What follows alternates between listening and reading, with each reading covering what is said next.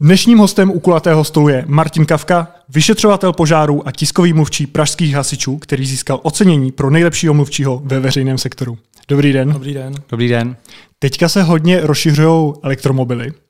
Tak eh, když lidi nad, přemýšlí nad koupí, jsou nebezpečnější třeba při autonehodě, když se bavíme o těch požárech? No, je to taková ještě neprobádaná věc, zvlášť u nás, já bych řekl i v celém světě. Eh, ten vývoj a ta technologie předběhla vlastně tu, tu dobu.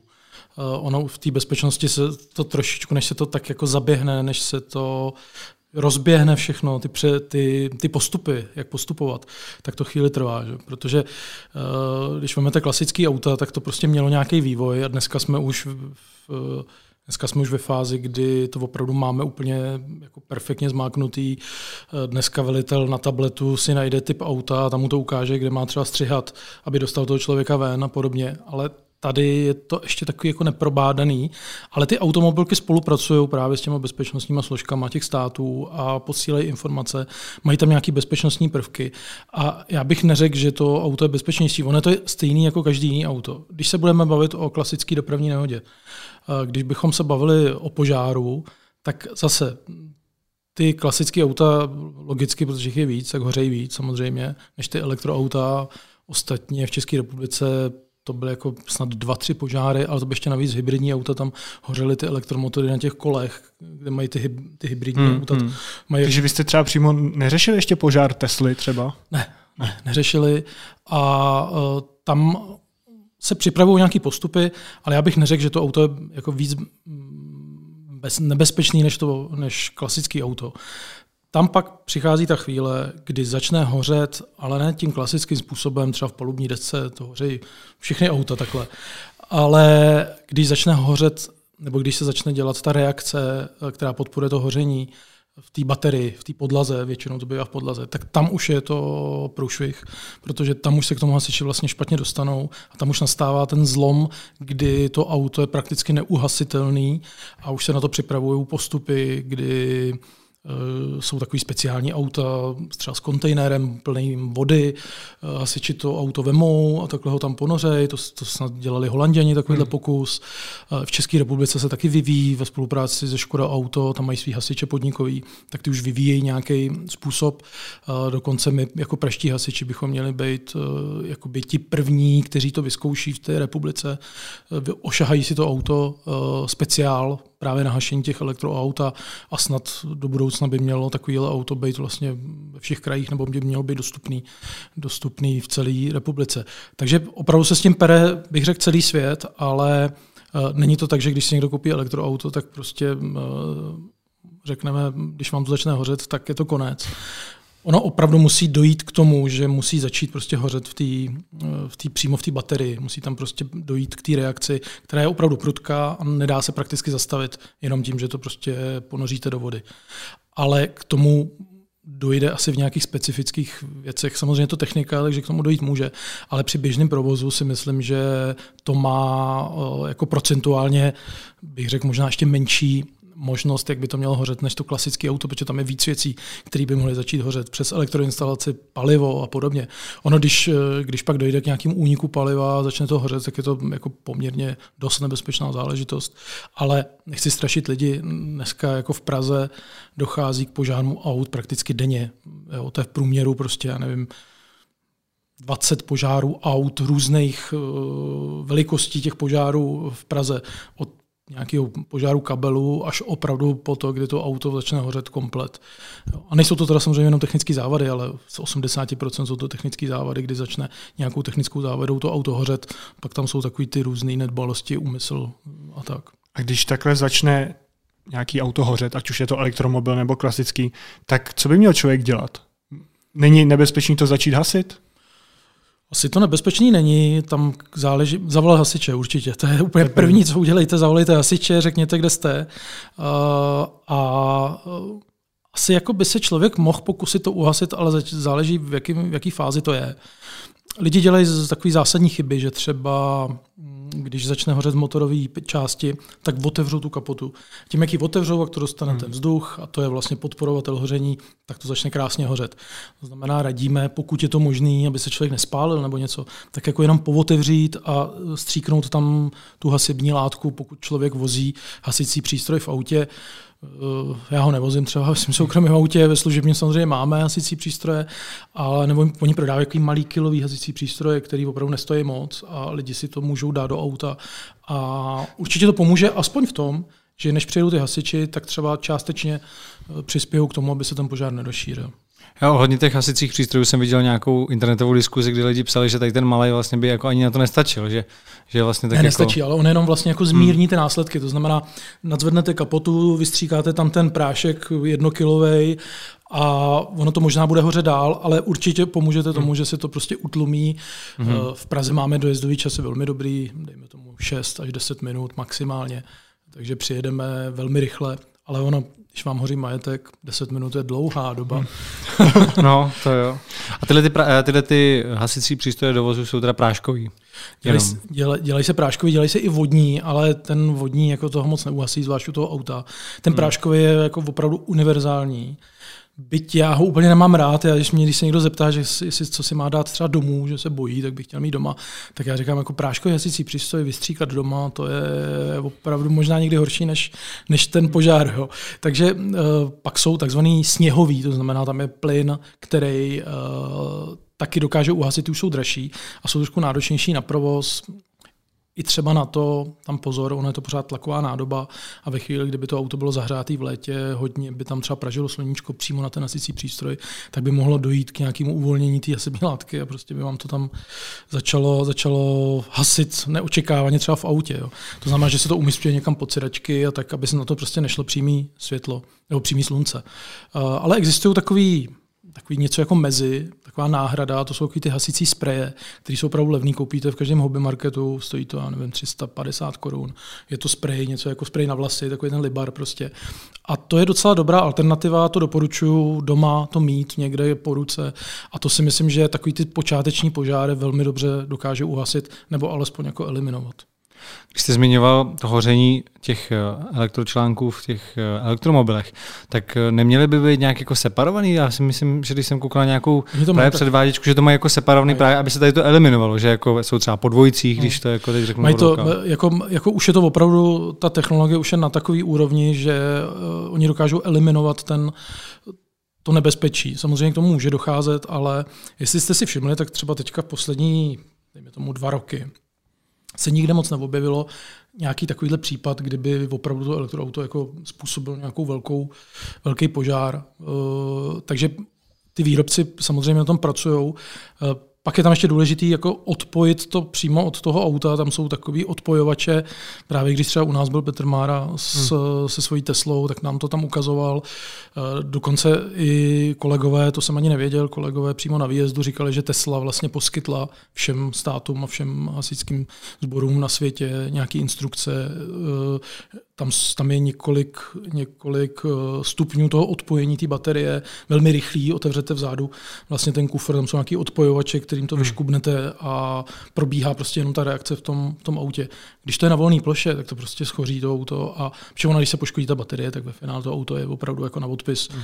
Eh, a podle mě, jo. To znamená, když je to někde venku na komunikaci, tak je to podobné, jako když vám prostě chytne auto, eh, zapálí se to palivo, který tam je, tak opravdu třeba do čtyř minut to auto může hořet v plném rozsahu. Už s tím stejně nic neuděláte, hasiči to uhasej a jako nic to neohrožuje. Horší samozřejmě to je ve chvíli, kdy to zaparkujete někde v podzemní garáži, někde, kde je horší přístup pro hasiče a kde by to mohlo prostě způsobit nějaký další další škody. Proto třeba auta na plyn prostě nemůžou do podzemních garáží, protože tam je určitý nebezpečí a komplikace toho zásahu. Eh, dneska už se dělají i zase moderní technologie v té ty hasiči nejsou jenom výjezd, tam je i ta požární prevence a ty technologie jdou dopředu a už se dneska vymýšlí, že ty auta budou stát na nějakém garážovém stání a nad nima prostě což už dneska je, nad nima jsou normální sprinklery, to znamená, že to hmm. hasí samo, ale jsou, budou tam i nějaký detek, detektory něčeho, co by mohlo třeba predikovat, že tam bude požár, detektor třeba na únik plynu ale dokážu si představit, že tam budou i nějaké termokamery, které prostě uvidějí a zachytí v počátku, třeba, že by tam mohla vznikat nějaká reakce tepel, protože tam je teplo hmm. v tom eh, elektroautě nebo v té baterii a mohla by začít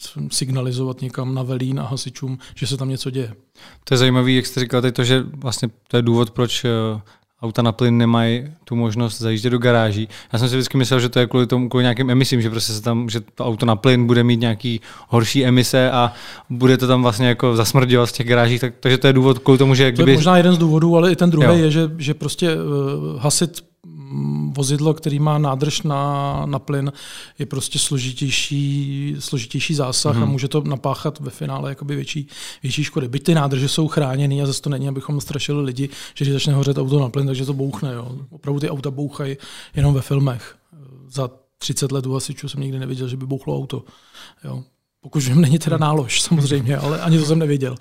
Vždycky se tam vozívají nějaký zvuky, vždycky to jsou třeba rány, ale to jsou třeba pneumatiky ty mají tendenci jako bouchat, tam je, je to teplo, jak prostě ten, ten tlak v té pneumatice se stupňuje, tak prostě bouchne guma. A to je opravdu velká rána, někdy to jako i nadskočí to auto.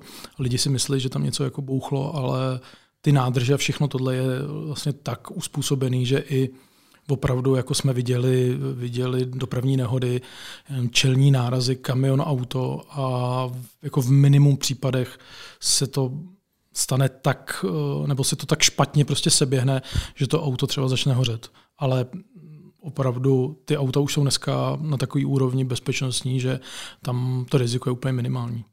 Řeší se i auta na vodík. Tam je to nějak jiný, nebezpečnější? To si myslím, že je možná ještě víc jako neprobádaná věc. Hmm. Byť je to, má to asi delší historii toho vývoje, ale tam je to podobný, to je to, ten ten vodík, jestli, se, jestli to dobře chápu, tak ten vodík je tam nějaký nějak, že se tam nějak vyvíjí automaticky, dostává se do nějaké kapalní fáze, pak jako se splinuje a podobně. To nechci úplně do toho zabíhat, protože ne, nevím, jak to funguje úplně technicky. A já si myslím, že to bude mít jako úplně podobné podmínky. Musíme k tomu prostě přistupovat nějakým způsobem, jako přistupujeme k plynu, tak musíme přistupovat i k tomuhle. Je to prostě hořlavina a tomhle tom mají ty auta eh, na tyhle ty paliva možná v jednom, v jednom bodě nebo v, tom, v té jedné fázi mají nevýhodu oproti tomu elektroautu, protože tam opravdu jako nic dalšího není. Tam je jenom ta kritická a to je ta baterie, která už dneska je opravdu v tom autě v té podlaze a je v takové schránce pevný, že to rozšíření toho požáru jako dál trvá nějakou dobu, ta, ta reakce tam bude trvat nějakou dobu a pokud my zlepšíme tu technologii toho hašení, tak se dostaneme na bod, kdy ty auta ve finále jako můžou být opravdu bezpečný, ještě možná víc než, ty, než na ty klasické palivo. Vy jste zmínil, že v Praze máte dojezdové časy třeba 6-10 minut. Je tam nějaký limit, do kterého byste měli na to místo přijet, ať je to kdekoliv? Jo, jo to, jsou, to jsou vlastně různý předpisy a, a limity, kdy musíte do dvou minut od ohlášení vyjet z garáží. Jo, minutu má de facto operační středisko na zpracování té události, minutu mají ty hasiči na to, aby vyjeli, takže do dvou minut vyjet. Pak jsou tam jako dojezdové časy, záleží, jaká jste stanice, v jakým, v jakým uh, kolik tam máte hasičů, kolik tam máte aut. Eh, je to zhruba do těch 15 minut, bychom měli být kdekoliv v hmm. Praze na místě. To je takový ten dojezdový čas, který je jakoby předepsaný. Pak máte předepsaný ještě počty hasičů, který musí sloužit každý den v Praze. To je zase na přepočet počtu obyvatel nebo té rozlohy a tak. To jsou jako plány, které se musí jako dodržovat. Eh, tak, takzvané plošné pokrytí se tomu říká. To znamená, že každý kraj musí určitým způsobem jako reflektovat na to a snažit se pokryvat ty stanice tak, aby tam byl správný dojezd, aby tam byl dostatek hasičů. Samozřejmě jsou lokality, kde je to horší, ten dojezd, třeba ty horské oblasti a podobně. Tam ale to vykrývají uh, dobrovolní hasiči, kteří uh, jsou předurčený vlastně na to, na to místo a dokážou vyjet třeba do deseti minut, protože zase jsou různé kategorie těch dobrovolných hasičů. V Praze máme taky na těch okrajových částech, třeba teď, když byl ten koronavirus, tak nám hodně pomáhali, protože jsme snižovali stavy, protože jsme tam měli nakažený hasiče, jsme potřebovali snížit ten stav, ale nechtěli jsme tu akceschopnost, tu ochranu těch Pražanů nějakým způsobem zmírňovat, takže jsme požádali dobrovolní hasiče a oni sloužili přímo vybrané jednotky vždycky sloužili přímo na stanicích a měli ten výjezd taky do dvou minut. Přímo tam byli, stali se z nich v tu chvíli jakoby profesionální hasiči. Mě zajímá, jak dlouho v rámci tohoto krátkého času, kdy vlastně vy se musíte jako vypravit, tak eh, kdo rozhoduje o tom, co vyjede za techniku v rámci toho požáru, protože to teda pokud musíte vyjet do dvou minut, tak eh, během dvou minut se musíte rozhodnout a musíte vyjet už. Ne? To je ten operační důstojník, to operační středisko, to hmm. zná hmm. linka 112, 150, to, to obsluhují hasiči, tyhle ty dvě linky. A tam má na to tu minutu teda. Tam má na to, aby vyhodnotil samozřejmě tu minutu. Uh, tam je důležitý zjistit, co se děje, Jiný způsob jako výjezdu je třeba pro technický zásah, znamená někdo zavolá, že spadnul strom přes chodník, tak, tak ten operační důstojník samozřejmě zjistí, kde to je a podle toho tam vyšle tu stanici. Oni mají chytrý programy, který už jim trošku jako raději říkají, tady je nejblíž tahle stanice, posílám tam to mají tu znalost té Prahy velmi dobrou, takže oni Ale vědí. U, u toho se asi tolik nespěchá, předpokládám, když je někde spadlý strom nebo někdo, nevím, mu uvízne do ruka. Dvou, do dvou minut vyjíždíme úplně stejně. Úplně na všechno. Jo, jo, jo, to hmm. je úplně stejný. Samozřejmě asi ty řidiči těch hasičských aut mají v hlavě prostě, že jedou na spadlou větev na silnici, tak prostě mm, Nespěchají je to, to taková jako e, víc na pohodu to je. Jo. Hmm. Ale samozřejmě ono to může být jako nebezpečná situace, jako třeba nakloněný strom, velký nakloněný strom může být nebezpečný, protože tam, než se tam sjedou ty složky, než třeba policie tam to opáskuje, tak tam můžou projíždět auta a může to na někoho spadnout. Jo. Takže on nikdy nevíte, co se stane, takže ty hasiči tak nějak jako jedou stejně rychle, ale asi v hlavě ten člověk má, když jede na spadlou větev někde na chodníku, tak, tak v hlavě asi nepřemýšlí moc nad ničím závažným, než když mu hlásí, že hoří prostě třeba domov důchodců. Hmm. Jo. Tak, tak to je to. Takže o tom rozhoduje ten no, operační důstojník podle toho, kde je ta událost a podle toho, co to je za událost. Takže posílá z té stanice jedno, dvě auta, speciální speciály, který máme, posílá, nebo z více stanice tam sjíždějí. Znamená, když je třeba víc hlášení, nebo je předpoklad, že, tak jak jsem mluvil, to nějaká výšková budova, kde je tam hodně lidí, tak tam třeba pošle až tři, čtyři stanice. Když pak je opravdu hodně hlášení, nebo my máme přístup i na kam- kamerový systém v Praze, když tam vidí, že prostě hoří hala, tak už tam posílají, jak my říkáme, vždycky půlku Prahy nebo celou Prahu. Takže se tam jako by sjíždějí různě ty hasiči. No a pak takový ten organizovaný chaos, to už tam zase řídí na místě ten velitel zásahu, který si zřídí nějaký třeba štáb u toho velkého eh, požáru a už tam má ty dílčí velitele těch jednotlivých stanic a už je to takový jako organizovaný a ty kluci prostě vědí, co mají dělat, protože tady v Praze máme jako případů docela dost a jsou to všechno zkušený lidi, takže eh, ten systém toho velení je jako postupný. Eh, ty velitelé jsou prostě zkušený lidi, mají pod sebou další velitele a pak tam jsou ty kluci, který, který tu práci dělají třeba 15 let a prostě vědí, co mají dělat. Tak když si představím eh, stanici, kde jsou hasiči, tak automaticky tam vidím tu tyč, po který si jíždějí. Já chápu, proč tam je tyč, že je rychlejší než schody. Ale někde vždy... není, někde není. Jo. Někde není. Ne, ne, ne. Jakože zbíhají po schodech. Protože mě vždycky no, zajímalo, proč to je to takhle. Podlažní... Přesně, to mě no, zajímalo, proč to není takhle jako na jednom podlaží, že garáž a vedle vlastně nějaká místnost, kde normálně jsou ty hasiči, že já to vždycky měl spojený s tou tyčí, že musí, hmm, musí se jet ze zora. Taky se, a ono je to bezpečnější, ta tyč je bezpečnější, protože když máte do minuty vět, tak zkuste jako běžet po schodech rychle. Jo. To prostě určitě, než schody, to, to si říkám, je, je rychlejší. Jste dole, je to de facto bezpečnější způsob, jak se dostat do garáže a je to rychlý způsob, protože ty stanice se dřív a i dneska se staví tak, že máte ty, ty místnosti, kde, se, kde jsou ty hasiči. To znamená nějaká denní místnost plus ložnice, protože hasič může večer spát, eh, od nějakých 12. hodiny si může v určitou dobu jít lehnout, pokud teda nic není. Takže když se zbudí, tak prostě, aby tam měl tu tyč a rychle sil dolů přímo do té garáže, tam už mají připravené ty kalhoty, nahrnutý na těch botech, taková ta klasika. A ta tyč je prostě bezpečnější. Ale jsou stanice, kde je to, jak jste říkal, uspůsobený tak, že ty hasiči de facto z těch denní místností rovnou na té stejné úrovni, to znamená na tom přízemí, vejdou do té garáže. Je to podobně bezpečný způsob hmm. jako ta tyč. Ale třeba v Praze ty stanice zase kvůli úspoře místa a podobně, tak se prostě spíš staví do vejšky a, a ta tyč tam je. No, já myslím, že to je jako tradice eh, asi u hasičů na celém světě. Ta tyč je prostě taková klasika a je to opravdu jako rychlý způsob. Jsou různé tyče, eh, třeba v Americe nebo v těch anglosaských státech to mají, tak, mají takový tenký. My tady třeba v České republice nebo v Praze jsme zvyklí na jako tlustý velký tyče, hmm. po kterých se podle mě jako jezdí daleko líp. Už by se po nich šplhal nahoru, ale... to nejde, to prakticky nejde. Jako když budete úplně slečený, tak, možná, možná jo, tak, tak, tak, taky, taky, tak každý hasič si to chtěl zkusit, jako jestli, jak si dokáže po ní vyšplhat nahoru. To zase jde asi po té po tenčí líp. To jde, no. no. Vy, když máte, nebo když jste v roli tiskového mluvčí, anebo velitele, velitele vyšetřovatelů toho požáru, tak eh, musíte být u toho požáru už od začátku, nebo, nebo tam můžete pak přijet třeba až později, když už vlastně může být uhaseno a pak zjišťovat tu situaci a podávat nějakou, nebo psát, začít psát nějakou tiskovou zprávu a podobně. No, když jsem jako tiskový mluvčí, tak tam de facto můžu opravdu přijet jako později. To vůbec nemusím jako nějak spěchat, to není asi tak důležitý. I když v Praze ty novináři jsou na tom místě velmi rychle, mají svý informátory, mají své informace, dozvědí se to. Ono v Praze se opravdu nic neututlá. To jako, no. A já, i když jsem nastoupil na tu funkci toho tiskového mluvčího, tak jsem řekl, že od, od nás musí jít ta informace jako autenticky, jako první, my musíme mít kontrolu nad, tím, nad tou informací. Nemá smysl prostě čekat, až mi někdo zavolá, eh, bát se, že někde se to provalí, to prostě nemá smysl, protože se vždycky provalí.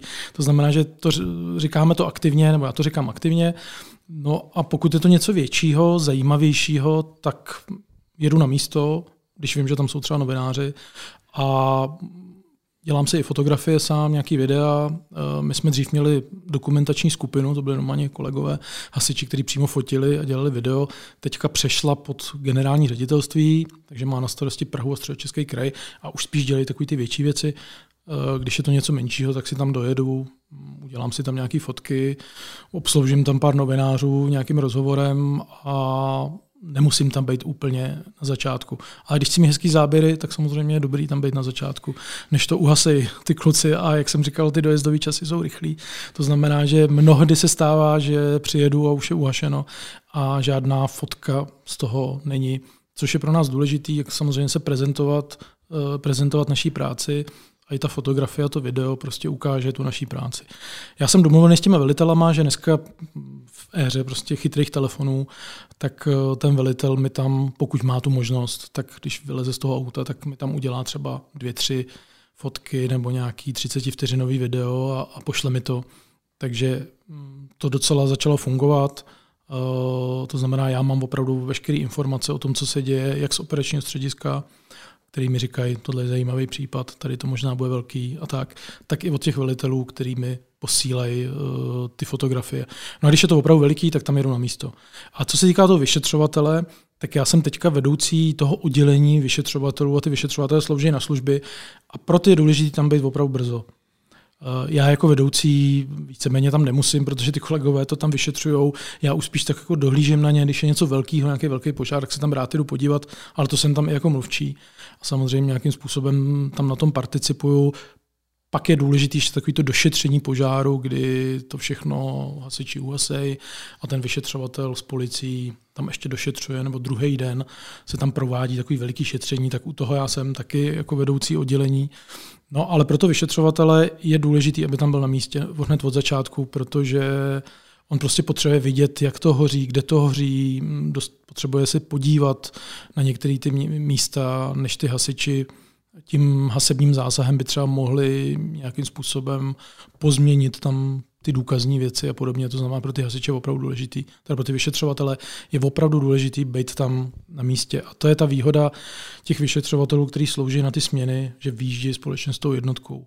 V některých krajích, na některých třeba odlehlejších místech, kde je prostě méně těch případů, tak tam logicky si asi nemůžou dovolit mít vyšetřovatele, který tam slouží 24 hodin, takže tam dojíždějí třeba z domova, mají takzvanou pohotovost a, a řeší to tímhle způsobem. Ale my v Praze jsme na tom malém území, tak tam máme vždycky na té směně eh, vyšetřovatele, který jedou přímo s tou jednotkou. A určitě je to dobrý právě u těch velkých požárů. Hmm. No a jak takový vyšetřování probíhá jako postup, když přijedete na to místo? Řešíte to na vlastní pěst, anebo se tam jako dotazujete i těch kolegů hasičů? Protože Všechno. Jo, já se třeba nedovedu představit, když tam budou jako v plném nasazení všichni hasit a vy tam budete jako za nima chodit s nějakými otázkami, tak oni prostě nemám čas, jako hasím. Jo? no, tak někdy to tak je, ale tak jako ten, ten vyšetřovatel asi v té první fázi, kdy tam ty kluci hasej a, a zasahují toho zásahu, tak ten vyšetřovatel má aspoň čas si tam udělat nějaké fotky, nějaký celkový záběry, má čas se domluvit s policií, má čas eh, na nějaký výslechy svědků, který tam jsou v okolí, eh, přímo třeba se zeptat těch lidí, kteří byli v tom objektu, zjišťuje si ty informace o tom objektu, eh, to využije právě na tohle, protože vyšetřovatel požáru nejenom, že teda zjišťuje příčinu požáru, ale ještě musí zjišťovat stav té požární prevence, to znamená, že on vykonává takzvaně státní požární dozor, takže zjišťuje, jestli třeba v tom baráku je všechno podle požárních předpisů, tak na tohle je právě tam ten čas. A je dobrý se tam prostě podívat a vidět to, než to ty hasiči mm, uhasejí, než to zlikvidují, jak my říkáme, ten požár a vždycky se ty hasiči střídají v nějakých, když je to větší zásah, tak se střídají. To znamená, že se pak doptáváte těch kolegů, kteří vyšli z toho třeba požáru bytu, tak by prostě vyšli tady před, před ten vchod, tak se ten vyšetřovatel jich ptá, kde hořelo, řekni mi k tomu něco. A oni už vědí, že tyhle ty dotazy jsou. Ale ten vyšetřovatel má úplně stejný výcvik jako ten hasič, to znamená, umí se pohybovat, to je ta výhoda hasičských vyšetřovatelů, že my se můžeme pohybovat v tom prostoru toho požáru, máme dýchací přístroje, de facto ne, není úplně jako je, je prakticky běžný, že ten vyšetřovatel prostě stojí za těma hasičema a kouká se, jak, jak hasej jde dovnitř, než se to odvětrá a podobně. Proto je ta služba je, protože třeba policisti nebo policejní vyšetřovatel prostě do toho nebezpečného prostředí v době toho zásahu nemůže. Proto jsou ty hasičský vyšetřovatele, kteří rozumějí eh, tomu uh, tomu požáru celkově, tomu rozvoji toho požáru, ví, jak se ten eh, plamen chová, dokážou najít třeba kriminalistický ohnisko požáru a dokážou prostě tam dát takový ten odborný vhled. Pak v rámci nějakého odborného vyjádření to posíláme už policii a ta vyhodnotí, jestli na základě toho, co jsme řekli, je to trestný čin, pak si to převezmou policisti, eh, který dělají ty trestné činy, když je to nějaká nedbalost, tak se nám to jakoby vrací a my potrestáme toho člověka, třeba, že nechal někde svíčku ve okně a schořel byt, takže ho trestáme my jako hasičský záchranný sbor. Jaké máte zkušenosti z médií, který tam přijedou na to místo, teď si to natáčí a věřím tomu, že často je třeba požadáte, ať to ještě nezveřejňují, protože třeba ty majitelé domů to ještě nemusí vědět, že jim schořel ten barák. Dodržují ty vaše požadavky? Jo, dodržují. Tam já jsem se toho bál, mě trošku varovali někteří kolegové, abych si dával pozor na některé novináře, jako obecně na některé jako média, třeba bulvárnějšího rázu, tak, tak jsem se toho trošku bál, ale musím říct, že s těma novináři mám jako velmi korektní vztah a oni sami už vědí, co jako můžou a co nemůžou. A máme tam prostě takovou, takovou jako oboustranou symbiozu, kdy uh, On to není, u těch požárů tam není moc problém. Jo. To je prostě, když hoří byt nebo dům, tak tam jsou lidi, kteří si to sami natáčejí. Dneska to jako normálně lidi jsou schopni jako streamovat na Facebooku. Jo. Tam prostě tomu nezabráníte. Ale samozřejmě ještě pak nějaká dopravní nehoda, jsou tam prostě, umřou tam lidi, nebo jsou nějaké další dramatické situace, kdy se třeba topí někdo, my ho vytáhneme, teď ho tam oživujou, tak ty novináři jako vědí, že tyhle ty záběry prostě nemůžou hned dávat ven, protože ještě není, ještě není třeba vyrozuměná rodina, pozůstalí a podobně. Takže tohle už oni vědí sami. Nicméně, pokud je někdo za páskou, eh, točí to na veřejném prostranství, tak vy mu prostě jako nemůžete zabránit v tom, aby ty věci jako dával ven. To znamená, že tam opravdu musí být nějaká určitá symbioza ty novináři vědí, že že prostě tuhle věc jako nemůžou udělat, protože pak pravděpodobně hrozí to, že bychom už si na ně dávali pozor a třeba tam nepouštěli nebo něco takového. Takže mně se to opravdu nikdy nestalo, že by, že by někdo mě chtěl obejít nějakým způsobem a podobně. Já jsem i nastavil trošku, ono to je něco jiného, kdy máte nějakou událost, teď to tam jako zavřete, teď to ještě zavřete jako hermeticky teď to ještě zavřete tak, že ten novinář vlastně nemá vůbec šanci to vidět, aspoň z dálky, aspoň nějaký záběr, aspoň hasičský auto, jak z něho vystupují hasiči. Jo. Já chápu, že se to někdy musí uzavřít tak, aby tam prostě nebylo vidět, protože tam jsou opravdu třeba mrtví lidi. Jo. Ale potřebujete těm novinářům aspoň něco, nějaký vhled na té na situace. To, to je prostě jejich práce, tak jako musíte jim trošku umožnit. Uh, já jsem zjistil, že u některých případů se to prostě tady nedělalo, a já jsem se snažil i ve spolupráci jako s policií to nějakým způsobem uh, vylepšit v tom, že vím, když těm novinářům dám určitý místo, to byl takový můj první jako větší případ, když v hostivaři hořela hala, obrovská, ten černý kous se táhnul po celé Praze, tak uh, ta policie trošku měla tendenci jako vyhánět úplně za roh, aby jako se nedívali. Jo. Ale já jsem říkal, proč, když tohle uděláme, tak oni nám tady budou prostě lítat různě po, po, po okolí a hledat si to místo. Takže já jsem jim tam vyčlenil místo, kde na to viděli, prostě z dálky, nemohli tam jako nic způsobit, prostě to nej, jako nemůžete nějakým záběrem jako zmařit něco, pokud to opravdu není něco detailního, jo, když je to opravdu z dálky, z veřejné komunikace. A ve chvíli, kdy vám tady chodí lidi a vy tam nepustíte ty novináře, tak je to podle mě špatně. To znamená, já jsem jim tam dal nějaký prostor, no a oni tam zůstali a byla to opravdu ta symbioza, kdy nám pak ty novináři nelezli někde přes ploty a nevytahovali drony a nezačali tam jako lítat. I takovýhle případy se stávaly, jo, že ty novináři prostě vytáhli dron a, a, a chtěli se dívat na to místo. Takže uh, je to takový jakoby něco za něco. Jo. Já vám tady dám aspoň nějaký vhled, dám vám přísum informací, budete ode mě dostávat pravidelně informace, fotky, videa a vy mi za to nebudete tady chodit někde, kde prostě nemůžete. Takže ta symbioza tam je a já v Praze musím říct, že zatím jsem nenarazil na nic, eh, na nějakou levárnu, když to tak řeknu. Tohle chápu, že nějaký lidi si chtějí natočit, jak hoří skládka, kor takové ještě jako z dálky, ale děje se takový to, že ty lidi zastavují nebo zpomalují u těch dopravních nehod, kde je nějaký člověk zapříčený a natáčí si to, pořád se to děje ještě? No pořád se to stává. My to jako nevíme, protože my tam přijedeme až po a hmm. pak se to uzavírá, ale stává se to samozřejmě, kdy eh, zasahujeme prostě u dopravní nehody, je tam obsazený jeden pruh nebo dva pruhy, jedním se projíždí, tak samozřejmě všichni se jako dívají, no všichni. Plno, plno řidičů se dívá, paradoxně to může způsobit jako další nehodu. Jo. To se stávalo třeba v protisměru, kdy ty auta úplně zpomalily, ten další jel rychle, koukal se, koukal se taky a prostě narazili do sebe a vznikají tam další, ale tohle má na starost de facto policie, ty tam řídí tu, ten provoz, já vím, že v Německu se to hodně řešilo, že byly ty videa, kde pokutovali přesně ty řidiče, kteří si to natáčeli, fotili a je to tak, no, je to pokuty. tak. Je to tak. A já se, já se teda tady poprvé přiznám k jedné, k jedné věci, co se mi stalo v Německu, kdy uh, taky byl tam nějaká, byla tam nějaká nehoda, my jsme jeli po německé dálnici a ty Němci měli ty hasiči měli takový zajímavý auto hasičský, kdy na té zadní straně té rolety, to je taková ta zadní roleta, hmm. kde je ten, ten té, tak oni tam měli takový jako eh, LED panel přímo na té cisterně. Tam měli takový LED panel a tam byla ta šipka která vám říká, pozor, něco se tady děje. Tak jako u nás ty silničáři tam stav, ten, tahají za sebou jo, jo, takovou jo. tu šipku, jo. tak oni to přímo měli na tom autě hasičském, jo. což to u nás jako neuvěřitelný to vůbec není. Jo. A mně se to hrozně líbilo a já jsem jako projížděl kolem toho a vyfotil jsem si to hasičské auto. A ten policajt, policajt Němec mě vlastně jako zastavil a začal samozřejmě nadávat, že si fotím tu nehodu. Hmm. Ty jsme tak jako museli vysvětlovat, že jsme teda nic, já jsem to ani nestihl vyfotit, já jsem si to uvědomil v tu chvíli, že jsme ani ne, nic nevyfotili, ale paradoxně mě zajímalo to hasičské auto, ne ta nehoda. Jo.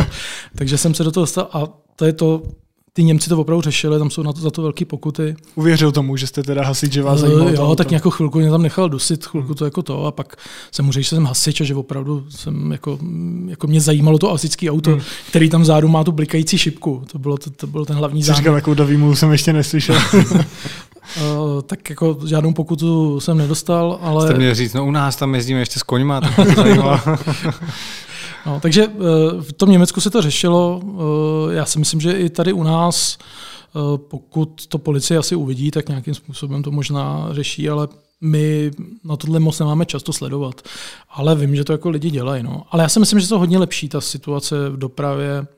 Jestli si vzpomínáte, když se řešilo takovýto pravidlo ta ulička, jak se má nechat. Ta záchranářská hmm. ulička, tak ona byla i do té doby, než se to měnilo, že jo? ale paradoxně ta změna ukázala nejenom plno lidí, zjistilo, že se u nás dělá nějaká záchranářská ulička. Hmm. Jo, to plno lidí vůbec nevědělo. Takže paradoxně ta změna pomohla v té popularizaci té uličky. My jsme dokonce v Praze rozjeli s policií s záchrankou takový projekt, který se jmenoval Umím uhnout a tam jsme ukazovali lidem vlastně, jak mají uhybat a já už teďka se setkávám jako s, opravdu, že lidi opravdu uhybají myslej na to. Hodně tomu třeba pomohl radiožurnál, kdy na té zelené vlně říkali, tady je nehoda na dálnici, nezapomeňte na záchranářskou uličku. To je úplně skvělý. Eh, a paradoxně to vidím u těch jako zahraničních třeba kamionů, kdy ty na to vůbec nemyslejí a prostě neuhybají. Jo, třeba Němci, jo, jiný národy ne. Chci chtěl říct, jaký, ale nebudu zmiňovat. Mě zaujalo to, jak jste říkal, že když je to vlastně požár způsobený z nedbalosti, takže pak uh, trestáte toho vyníka vy jako hasiči. To znamená, že vy mu necháte zaplatit ten výjezd, nebo jak to je? Ne, výjezd se neplatí, pokud to není opravdu jako zneužití té jednotky. To znamená, že hmm. schválně nezavoláte, mm, tady někde něco je, přijeďte. Tak to je vlastně už jako uh, to zneužití té jednotky, tak tam už se může to, to dokonce spadá jako do, nebo to může spadnout až do nějakého trestního činu, jako šíření poplašní zprávy a podobně. Jo. Takže tam už tam se to může zaplatit, nebo pokud, uh, pokud třeba ten požár způsobíte úmyslně, a dojde opravdu až k tomu, že je to v nějakém trestním řízení, tak hasičský záchranný sbor se může připojit k tomu trestnímu řízení o nějakou náhradu škody toho výjezdu. Ale jinak, když vy způsobíte požár třeba tím, že tady necháte svíčku, odejdete ze studia, ona něco zapálí, začne tady hořet, tak výjezd e, tak, jako takový hasičů neplatíte, protože to prostě nebylo s úmyslem zapálit, bylo to prostě nedbalost. E, ale zaplatíte pokutu za to, že jste porušil zákon o požární hmm. ochraně, když to řeknu ke zjednodušeně. A záleží pak, jaká velká škoda, nebo jak moc to je eh, zásah nebo požár, který ovlivní třeba jako další věci. To znamená, pokud se tady budou jako evakuovat lidi, pokud tady, nedej bože, někdo zemře, tak už to spadne do toho trestního činu, protože jste z nedbalosti způsobil takzvaný trestný čin z nedbalosti, ale pokud opravdu tady zač- vyhoří studio, vy jste si způsobil škodu sám prakticky, uh, možná teda tady někoho jako jsme museli vyvést a podobně, tak dostanete pokutu třeba v řádech tisíců. To není, nejsou to nějaké jako obrovské pokuty. A opravdu tam záleží, jakým způsobem uh, prostě se berou veškeré okolnosti. Pak ve spolupráci mm-hmm. s naším právním oddělením prostě řešíme, uh, řešíme, jakou pokutu dáme. Když to jsou menší požáry, tak ten vyšetřovatel vám rovnou na místě může dát blokovou pokutu. Tady prostě schoří kus něčeho, třeba světlo. No, třeba. A přijede vyšetřovatel a dá vám třeba 500 korun prostě blokově pokutu a, a je to vyřešený. To je zajímavé, že takhle přímo jako hasič vlastně může dát teda pokutu, to jsem, to jsem nevěděl. No a ty peníze pak jdou vyloženě tomu hasickému sboru? Ne, ne, ne, to je příjem státního rozpočtu. Tak, jo, to, jako, takže to, je, to je stát tak, jako, prostě. tak jako je to úplně hmm. přesně tak. Aha, aha. Takže to pak jde do stejné do stejný kasy, akorát to vybere jiný člověk. Přesně tak. Takhle, a vy když jste jako ten vyšetřovatel, uděláte tu zprávu, využívají to i pojišťovny, nebo ty mají vlastní vyšetřovatele? Ne, v České republice ne. Právě ten vyšetřovatel eh, je de facto služba právě i pro pojišťovny, i pro... Ale už si sám... Jo, já bych tam nedošel. I pro pojišťovny, to znamená, že my, když to od začátku vyhoří byt, dejme tomu, že za to někdo mohl třeba, že tam nechal svíčku, my pro policii Eh, vytvoříme takzvané odborné vyjádření, to znamená, tam je prostě veškerý popsaný úplně všechno, až do detailů, kde je kriminalistický ohnisko. Musíme tam vyloučit různé jiné verze, to znamená, že to nemohlo být způsobený technickou závadou, protože tam třeba v tom kriminalistickém ohnisku nevedli žádný kabel elektroinstalace a podobně. Využíváme i laboratoře, které nám zjišťují třeba, jestli došlo ke zkratu a podobně. Jo, to už je opravdu jako sofistikovaný, už posíláte vzorky do laboratoře, už dokážeme určitou příčinu opravdu jako velmi přesně přesně.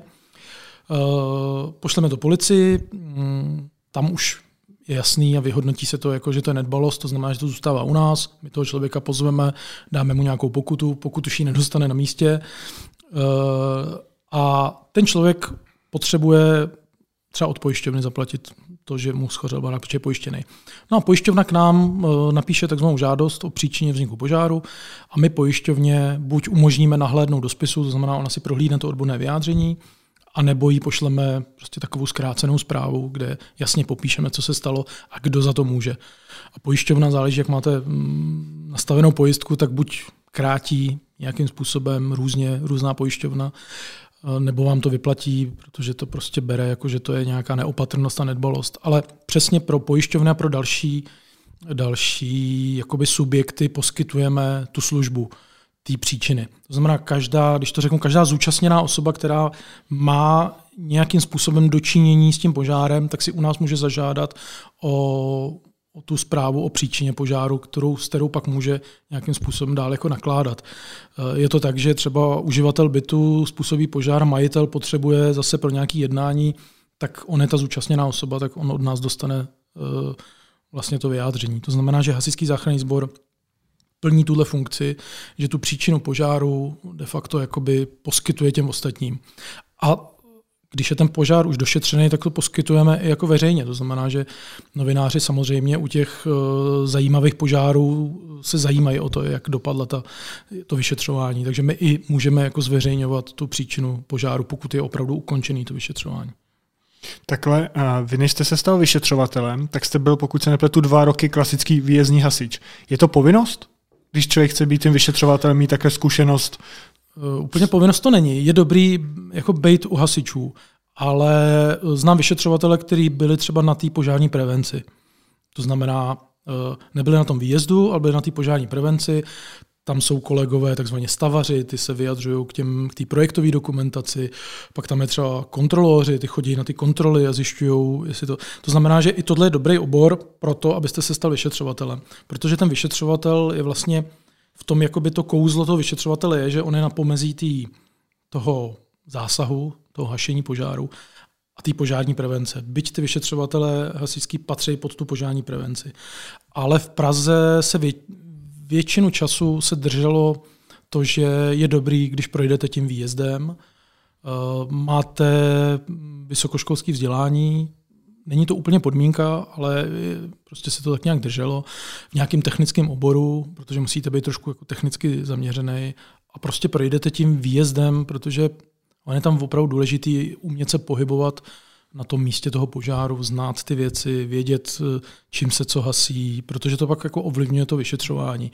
Ono to pak všechno, jako všichni pak jako odejdou a upřímně některé ty požáry prostě opravdu jsou já si pamatuju před třeba 25 lety, že některé ty požáry bylo tak, že já jsem tam přišel jako vyšetřovatel a prostě tam to jako po nás potopa, to prostě tam po těch hasičích vlastně jako ne, nebylo nic už. Jo. A hodně těžko se tam vyšetřovalo. Ale postupem času i ty výjezdoví hasiči uh, nějakou osvětou, nějakou společnou, jako společným jednáním se to vyvinulo dneska tak, že ty hasiči už vědí a myslí na to. A už na tom základním kurzu se učej že je tady ještě vyšetřovatel, který přijde po nich a je potřeba, aby mu tam jako něco nechali, aby tam prostě, aby to úplně ty důkazy nezničili, aby se učili pohybovat se, hasit třeba tak, aby tam opravdu zbyly nějaké věci, které potřebuje ten vyšetřovatel. Takzvaně kultura hašení se tomu říká. To znamená, když hoří třeba v šestém patře paneláku, tak tam prostě, jak my říkáme, nevylejete celou cisternu do toho bytu. Tak uhas, takhle se to dá taky uhasit. Že jo? Hmm. Ale umění je to uhasit opravdu jako s minimem vody, abyste nespůsobili ještě větší škodu. Někdy to nejde samozřejmě, někdy ten požár opravdu je tak rozvinutý, že to tam prostě musíte, jak my říkáme, naprat tu vodu. Tak u toho panelového domu nebo, nebo cihlového domu, tak eh, je možný, že ten požár, ten byt nebo i ten dům vlastně poškodí tak, že pak je jako odepsaný, protože když nám scho- schoří dřevěná chatka, tak je jasný prostě, že tu asi jako nějak nezachráníme, jo? pokud nebudeme chtít mít hezky opálený, opálený stěny uvnitř.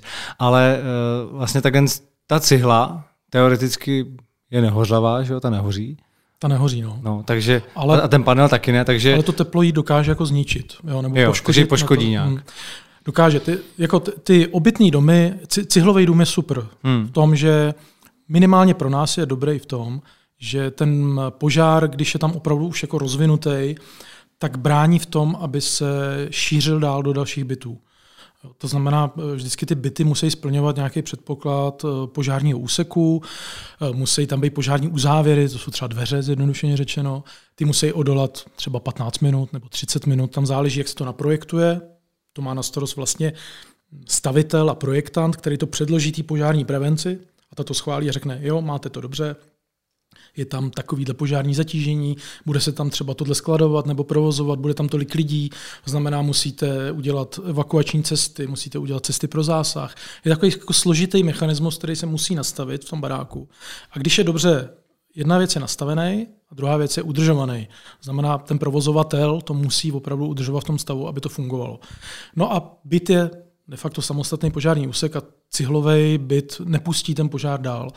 Ale horší jsou splodiny hoření, to znamená ten kouř, jednoduše řečeno. A ten, když se pak dostane jako do baráku, tak to je samozřejmě horší, protože vy musíte evakuovat ten barák, eh, lidi se tam můžou udusit, to znamená, že my třeba říkáme lidem, když hoří u nich doma, tak aby nenechali otevřené dveře, vchodové dveře, aby je prostě zabou, když vyjdou ven z toho, tak aby zabouchli za sebou. A nebo aspoň přivřeli. Pokud to jde, člověk na to může myslet, tak to udělá. My se tam nějak dostaneme, vyrazíme dveře, nebo, nebo ideálně samozřejmě, když si vezme člověk klíče. Jo.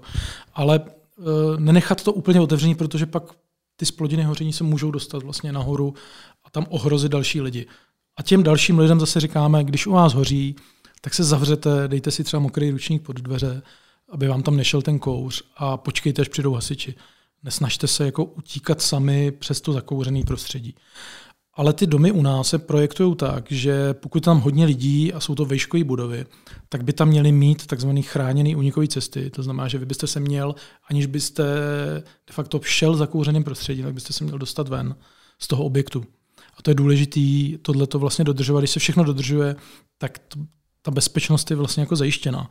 Lidi se bojí vejškových budov, ale vejškové budovy u nás mají určitý pravidla a jedním z nich je chráněná uniková cesta. Znamená, vy byste měl prostě víc baráku, dostat se do nějaké chodby a tam už by neměl být žádný kouř a nic a měl byste se dostat až dolů. Takže, to asi platí u těch nových jenom, ne? No, Nebo těch, jako starý no, klasické paneláky? No, ale tak paneláky mají sedm pater, do těch sedmi pater jsou trošku mírnější pravidla, mm. ale třeba ty 12 patrový na jižním městě, tak ty mají takzvané propojky, to znamená, že se z jednoho vchodu můžete tou propojkou, já nevím, ve, čtvrtém mm. a v mhm. sedmém dostat jako zase do bezpečí. Uh, jo, ono to není tak, že když hoří někde byt ve druhém patře, tak se prostě hned okamžitě totálně zakouří celý dům. Jo. Samozřejmě jsou případy, kdy to je dramatický, je to, dra, je, je to prostě trošku jinak, než je to běžný. To bylo třeba v té Opavě, jak tam prostě někdo přišel, vylil tam benzín a zapálil prostě byt. To je, to, na to se nedá jako zareagovat. Ani požární prevence, ani hasiči na tohle nemůžou zareagovat. Ale takový ten běžný požár, ty běžné situace jsou nastavené z té požární prevence tak, že by to mělo zafungovat. A abych se vrátil k tomu, cihle je dobrá, protože samozřejmě se nešíří ten požár, ale vlastně největší zabiják jsou splodiny hoření. Ten, ten kouř, ten zabíjí prostě. Jo. Eh, když to řeknu teďka úplně možná dramaticky nebo drasticky nebo hnusně, eh, když budete prostě v hořícím objektu, tak vás nejdřív zabije kouř, ten plamen už se k vám, nebo on se k vám třeba dostane, ale vy už budete mrtví prostě. Jo? To hmm. vás zabije ten kouř. To znamená, že to je vlastně největší nebezpečí pro ty lidi. A dřevo má svý specifika, ale třeba ve stavební konstrukci je dřevo paradoxně lepší než třeba ocelová konstrukce nějaký haly, protože to dřevo si drží pořád svoji svůj tvar. Sice odhořívá postupně, ale drží pořád svůj tvar a dokážete jako predikovat, kdy to spadne. Už to tak jako mm. člověk jako dokáže. Ale u té ocelové konstrukce, tak tam byť je to třeba opravdu silná ocelová konstrukce, tak to teplo, který na ní působí, tak pak se stane, že se tak jako zežvejkne najednou. Jo, že opravdu ten, ten kov se prostě zežvejkne a může dojít třeba k pádu střechy a podobně. Takže ty ocelové konstrukce jsou možná paradoxně na ten zásah někdy jakoby horší než, než ty dřevěné konstrukce. Ale dneska, jak říkám, ta požární prevence v České republice je nastavená velmi dobře. Není to řízený centrálně, třeba z Evropské unie, každý stát má vlastní požární prevenci a my tady máme nastavenou, řekl bych, jako opravdu přísně a, a dobře. Ale musí se to dodržovat.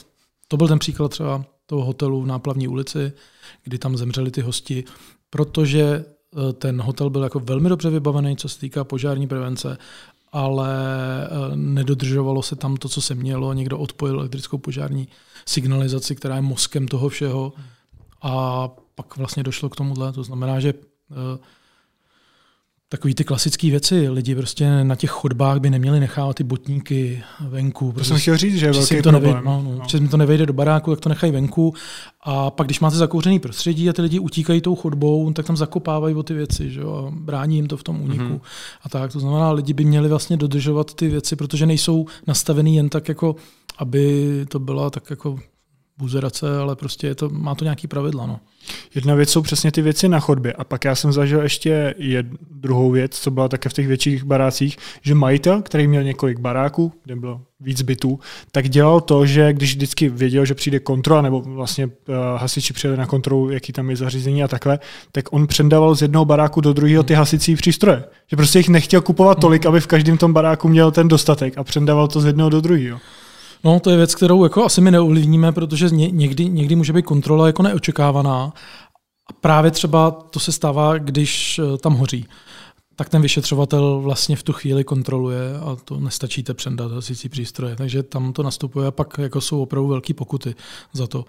No a pak samozřejmě i ty lidi sami si můžou všímat, eh, jak se stará majitel objektu o ten objekt, aby si cítili v bezpečí, tak můžou, můžou prostě dát takzvané podání, můžou prostě uh, se nějakým způsobem říct, co my si myslíme, že je to tady špatně zabezpečený. Můžou se dotázat třeba někoho, nějaký odborné firmy nebo přímo hasičů a, a může se to Může se tam udělat nějaký místní šetření a, a zjistit se ten stav, jestli tam je opravdu v pořádku nebo ne. My samozřejmě chodíme na kontroly, ale těch objektů je hrozně hmm. moc a to se prostě nedá jako v tom objemu eh, všechno zkontrolovat. Jaký je ten nejčastější důvod výjezdu? Je to požár nebo už ne, no, už ne, už, ne. už hoří míň. Hmm. Nejčastěji to jsou ty technické zásahy, my tomu říkáme, technická pomoc. A to je de facto všechno mimo dopravní nehodu a požár, úplně jako zjednodušeně řečeno. To znamená od té spadlé větve po otevření bytu, kdy otvíráme byt pro policii nebo pro záchranku, protože tam podezření, že tam je třeba nějaká starší nemohoucí osoba, která nemůže dojít ke dveřím. Uh, pomá- to děláte vy pro policii? Já jsem třeba myslel, že to policie si dělá sam, sama. To, ne, to děláme bytu. my jako hasiči, otvíráme pro, buď pro policii, hlavně pro záchrannou službu. Vždycky to je ale z důvodu, musí tam být ohrožení života. Jo, než že hmm. otevřeme policii, protože... Není se... to zásah třeba teďka na nelegální party nebo tyhle ne, ne, ty věci? Ne, ne, to ne, to ne. To, to oni mají asi vlastně svoje ano, zásah. Ano, to oni mají možnost svý, jo, ale tady prostě je záchrana života, to znamená, tam nastupujeme my, otevřeme. Uh, to s vyproštění z výtahu třeba, vypne proud z baráku, tak dostáváme lidi ven z výtahu, zase musí to být akutní věc. Jo. To děláte taky vy, já jsem si myslel, že vy, člověk no. tam jako zazvoní na žlutý tlačítko jo, a to přijde, dělaj, přijde vít, no, ale, servis. No, tak když přijede, tak je to dobře. My samozřejmě hmm. odkazujeme, ale někdy se stane, že prostě oni řeknou, my přijdeme za dvě hodiny a ty lidi jako se můžou hmm. dostávat do určitý jako paniky a podobně, takže, takže někdy prostě přijedeme. Tam je to zase opravdu na tom, jak to vyhodnotí ten operační důstojník na té lince 112 nebo 150. Když je tam opravdu ohrožení života, tak tam prostě pošleme jednotku a a ta vyprostí toho člověka. No a pak takové ty věci jako pády různě někam lidí, zvířat, Uh, někde v bytě protejká voda, uh, lidi vody na dovolenou, protejká voda, tak prostě otevřeme byt, zavřeme vodu, aby to nespůsobilo jako další škody, protože my chráníme lidi, zvířata a majetek. To jsou prostě základní věci. To znamená, i když je ohrožený majetek, a to je třeba příklad ten vítr, kdy někde uvolněný plech někde plandá, tak prostě to jedeme zajistit, protože ten plech by mohl ulítnout a buď něco poškodí, nebo nedej bože, může někoho zabít. Mm. Když jste zmínil ten výtah, tak jsem si vzpomněl na jednu takovou fámu, která eh, nějak tak jako kolovala. A to bylo, to mi tenkrát někdo radil u těch jako moderních výtahů.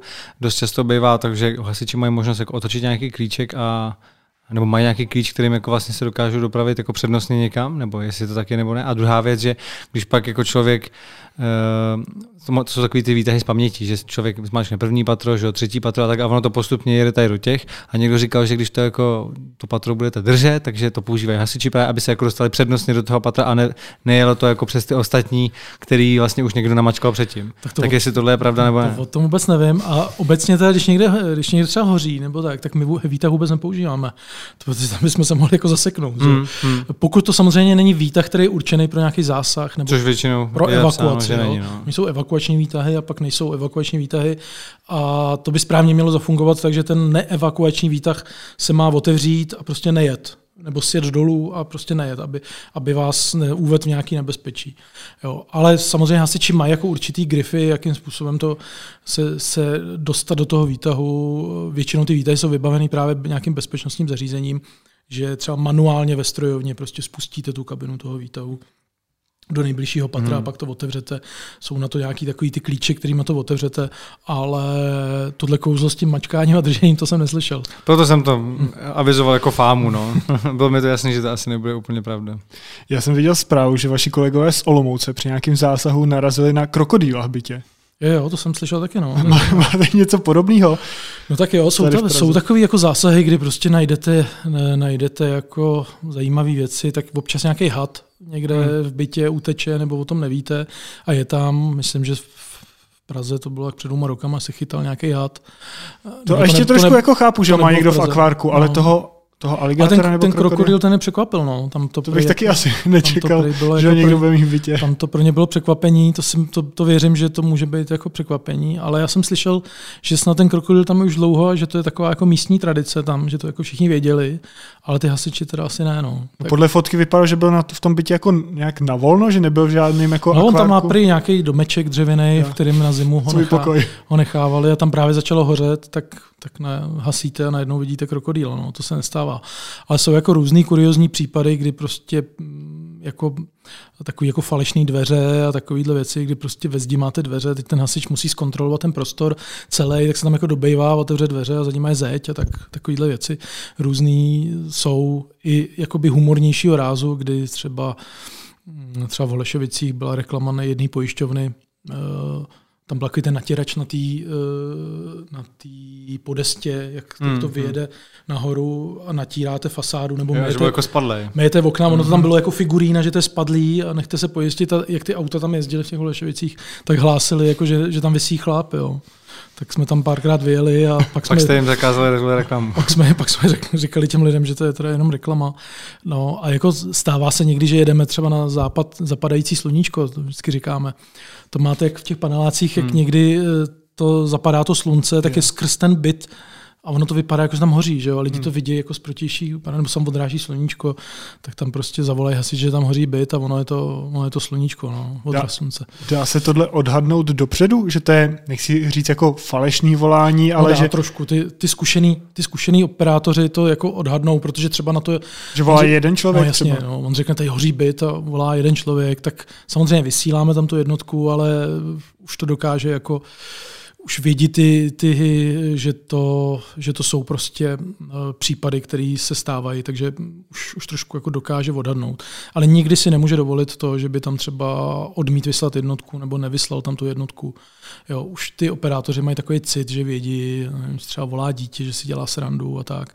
Ale to musím říct, že úplně jako vymizelo. Tyhle věci už moc lidi nedělají, že by zneužívali, že by schválně zavolali uh, hasiče. To už se opravdu neděje. Zvlášť ve chvíli, kdy dneska moderní technologie dovoluje vám jako lokalizovat, kde jste hmm. a, a kdo jste. Mobilní číslo Ono to asi odpadlo s tím, že odpadly i telefonní bodky, že jo? Přesně tak. No. Prostě to vidět, hmm. vidět, kdo volá, nebo to číslo je dneska už Dneska už lidi jako ne... I když se na linku 112 dovoláte dokonce bez SIM karty, uh, přesto se tam objeví aspoň takzvaný to e-mail toho telefonu, jo. takže hmm. i tak se to dá hmm. jako vystupovat. No mě přijde, Už to lidi že... nedělají. No jediný, co mi přijde, že se děje pořád, tak na VŠE je ten evergreen, že tam pořád někdo jo, volá, jo, že tam je ta bomba. Jo, jo, což teda řeší asi policie, předpokládám. To řeší policie, ale my jsme tam jako asistence policii, kdyby se opravdu něco stalo, nebo pomáháme s tou evakuací, uh, protože tam prostě máme hodně lidí, jsme schopni jako po, společně s tou policií pomoct. A to prostě řeší policie. No. Tam je to opravdu jako jeden čas se tam jezdil velmi, velmi často. No. I několikrát za den to tam bylo, nebo několikrát no. za týden. Nebo každý zkouškový. No. Ani nevím, jak, jak, to jako dopadlo, nebo jak hmm. to je. Tak teďka se tam nechodí teda do školy, že jo? Ale bylo to, bylo to jako velmi častý. A tam prostě nemůžete si bohužel dovolit to podcenit a říct, tam je to pořád, nebudeme, nebudeme tam jezdit, nebo nebudeme nic dělat. To prostě nejde. Musíte, musíte ty opatření dělat pořád stejně. Tohle teda lidi už tolik nezneužívají, ale děje se pořád to, že když se vytvoří ta ulička, tak nějaký auto se zařadí za hasičský vůz a jede společně s váma. Jo, to se děje, no, to se děje, nebo se, nebo se udělá ulička a ty auta prostě tou uličkou projedou a tam jako si někde jako zase to, nebo dokonce jsem viděl na vlastní oči, že se tam začalo to auto otáčet a jakože tou uličkou projede zpátky, protože tam byl výjezd dálnice. Jo. To je úplně jako čirej, čirej bláznoství. Jo. Protože proti vám najednou jede cisterna no. několik tunová a to je jako to. No. Tak to je opravdu uh, jako závažný a my dneska máme na autech kamery, to znamená, Já si že... říkám, že i toho člověka musí být strašně snadný jako potrestat. Rozhodně, že tam... rozhodně. To je jako, jako to auto projíždící okamžitě to má a my to prostě předáváme policii, protože to je, to je jako ohrožení. Samozřejmě, že když někdo tu uličku udělá špatně, tak jako eh, no. prostě projedeme, to jako nehlásíme tyhle věci, ale prostě máme kamery, je dobrý asi lidem připomenout, že to prostě vidíme, všude jsou dneska kamery a když prostě všichni tu uličku udělají a vy jako jediný si řeknete, no tak teďka někdo nejede, tak já to tam pošlu, tak to je prostě blbě. No. Hmm. Protože on to tam pošlete a někde tam je ta nehoda, zatarasíte to a už tam prostě nepřijedou ty hasiči nebo se tam nedostanou. Jo. Takže lidi někdy to se snaží jako využívat. Jako opravdu, jako, aby ty lidi používali trošku jako zdravý rozum. A já vždycky říkám, čím víc nám umožníte tam projet, tak tím rychleji to bude vyřešený a tím rychleji se tady o tady dostanete. Zveřejňujete třeba tyhle záběry, když to někdo zneužije? Protože zrovna o tom bavili s kolegama mluvčíma, že to je takový sporný to zveřejňovat, že tam jsou vidět ty registrační značky, ale já si myslím, že dneska, když si zadáte někam registrační značku, tak nemáte vlastně šanci vůbec zjistit majitele. Hmm. Jo, pokud. Já si myslím, že to skoro nejde. Jo. Já si myslím, že to podle zákona je nějak, i co my jsme si jako tenkrát hledali v rámci natáčení, takže se nesmí zveřejnit třeba to, když konkrétní osoba vystupuje z toho auta, Aby tam byl tam obličej. bude tam jeho obličej mm. spojený s tou SPZ, mm. tím pádem Přesně je to, to vlastně už jako spojení s nějakou Přesně konkrétní to. osobou. Ale, ale jako zveřejnit SPZ si myslím, že jako já není nic, myslím, nic že to není nic to, já se nedokážu představit, že bychom jako u klasického zásahu na veřejném prostranství, že bychom jako zamazávali úplně všechno, to by z toho bylo jako to, jo. Jako samozřejmě, eh, když když někde hoří vevnitř, to, to se vracím zpátky k té práci toho mluvčího, když hoří někde vevnitř bytě, tak se jako hodně Hodně jsem opatrný na to, abych zveřejňoval ty záběry, protože tam prostě vidíte ty osobní věci těch lidí a už to nějakým způsobem může být identifikovatelný. Už to může být... či mají kameru, předpokládám všichni. Lidem. No, to nemají právě. Nemají. Nemají, no. nemají. Já bych chtěl, aby měli, hmm. ne všichni, ale aby měli, aby jsme měli hezký záběry, tak jak jsme se o tom bavili tady na začátku. Jo. Takže nikdo z těch zasahujících nemá? Nebo... No teďka už jsme to rozjeli trošku, že mají kamery, pár lidí má kameru ale tam vždycky to musí jít přes toho mluvčího, musíme to prostě jako opravdu opatrně s tím. A ve chvíli, kdy tam je, čem jsme samozřejmě zveřejnili i nějaký záběry třeba z toho hotelu, jak tam evakuujeme ty lidi, jak je tam zachraňujeme společně se záchrankou a tak. A tam byla dohoda České televize třeba, která teďka bude, mimochodem teďka bude taková série Myslím, že se to jmenuje Když jde o vteřiny, teď úplně nevím, mm-hmm. ale myslím, že na dvojice to poběží každý týden a jsou to takové jako velký případy hasičů, policie a záchranky a tam jsme prostě domluvení, že oni prostě rozmažou těm lidem ty obličeje, protože jsou třeba oběti požáru nebo, nebo nějakým způsobem tam byli zachycený ale já se dokážu představit, když se vrátím k té ulice, že bychom jako zamazávali ty registrační no. značky. My spíš ukazujeme, když se to jako daří, já to spíš jako obracím v tu pozitivní. To znamená, když mám záběr, jak ty hasiči krásně projedou tu záchranářskou uličkou, tak to dáme a tak jako poděkujeme těm lidem a řekneme jim, jako děkujeme, že to jako děláte. Ale tyhle ty záběry, jednou jsme společně s policií jsme se dohodli, že to zveřejní, včera byl opravdu odstrašující příklad a to bylo právě to, že někdo byl v protisměru ty záchranářské ulice a tam bylo vidět, jak to hasičské auto jede a najednou proti němu hmm. auto. To nevím, jestli byl tenhle případ, ale byl i nějaký, kde ten člověk byl ve firmním autě a pak se hodně začala řešit ta firma, kde vlastně ten majitel firmy o tom nevěděl a zjistil, kdo to samozřejmě, to co to bylo za zaměstnance a to je to, nebez, to s ním řešil. To je to nebezpečný, že samozřejmě lidi to jako nevnímají, dokážou to rozlišit a, a už to jako vrhne špatný stín na tu firmu. No. To, se, to se třeba řeší, když je špatný parkování, protože my třeba v Praze paradoxně záchranářská ulička, jasně, to jsou ty výjezdy z Prahy, z těch dálnic, tam ještě jako zasahujeme, ale pak už je to ten středočeský kraj, to už spíš jako kolegové ze středočeského kraje nebo z jiných krajů, kde jsou dálnice, tak s tím mají větší problém. My ale v Praze řešíme úplně jiný problém a to, je, to jsou ty tři metry, které my potřebujeme pro to, abychom projeli. To jsou ty tři metry, to je ten jeden jízdní pruh, který se musí dodržovat na těch sídlištích a kdekoliv. A tam je, tam je pro nás jako větší problém na sídlišti, kdy máte zatáčce žlutý pruh na zemi, a ten tam jako není schválně, že jo? nebo jako náhodou. Eh, ten je tam právě proto, aby tam nikdo nezastavil. Protože když jedete s tím žebříkem a nemá zrovna ten žebřík tu natáčecí nápravu, tak se tam prostě v tom vohybu nevohneme, jako ne, nevytočíme. A ty auta tam stojí. Že jo? A tam je ten problém, že vy chvíli, kdy vy to jako chcete zveřejnit, tak už jako zamazáváme ty reklamy, protože prostě nějaká firma dodá nějaká, nějaká prostě co vozí, rozváží jídlo nebo rozváží nějaký ty on to tam na chvilku dá a pak už jako uděláte tu negativní reklamu té firmy a ta za to vlastně jako nemůže. Že jo? Hmm. Takže to se snažíme jako rozmazávat a to je ten větší problém. My jsme udělali v Praze takový projekt, který se jmenuje 3 metry k životu a tam poukazujeme právě na tyhle věci. Zrovna je tak před rokem jsme měli požár, docela velký, hořel byt v plném rozsahu a prostě naše auta se tam nedostaly, protože tam opravdu stály ty auta špatně, eh, byly zaparkovaný špatně, nemysleli na to ty lidi a ty cisterny neprojeli, museli jsme táhnout ty hadice takových nějakých 50 metrů, což už je jako docela dálka a zdržuje to. A nemáte možnost, někdy máte možnost to vzít to auto, tak jako ho odházet, ale někdy to prostě nejde. Takže na tohle my poukazujeme a to si myslím, že je jako daleko větší problém právě na těch sídlišních aglomeracích a tak. Takže hasiči jezdí v tom svém rajonu, už znají ty místa, kde je problém a občas, občas už s tím počítají. No. Hmm. Jsou místa, kde prostě víte, že jako je velký štěstí, že tam projedete.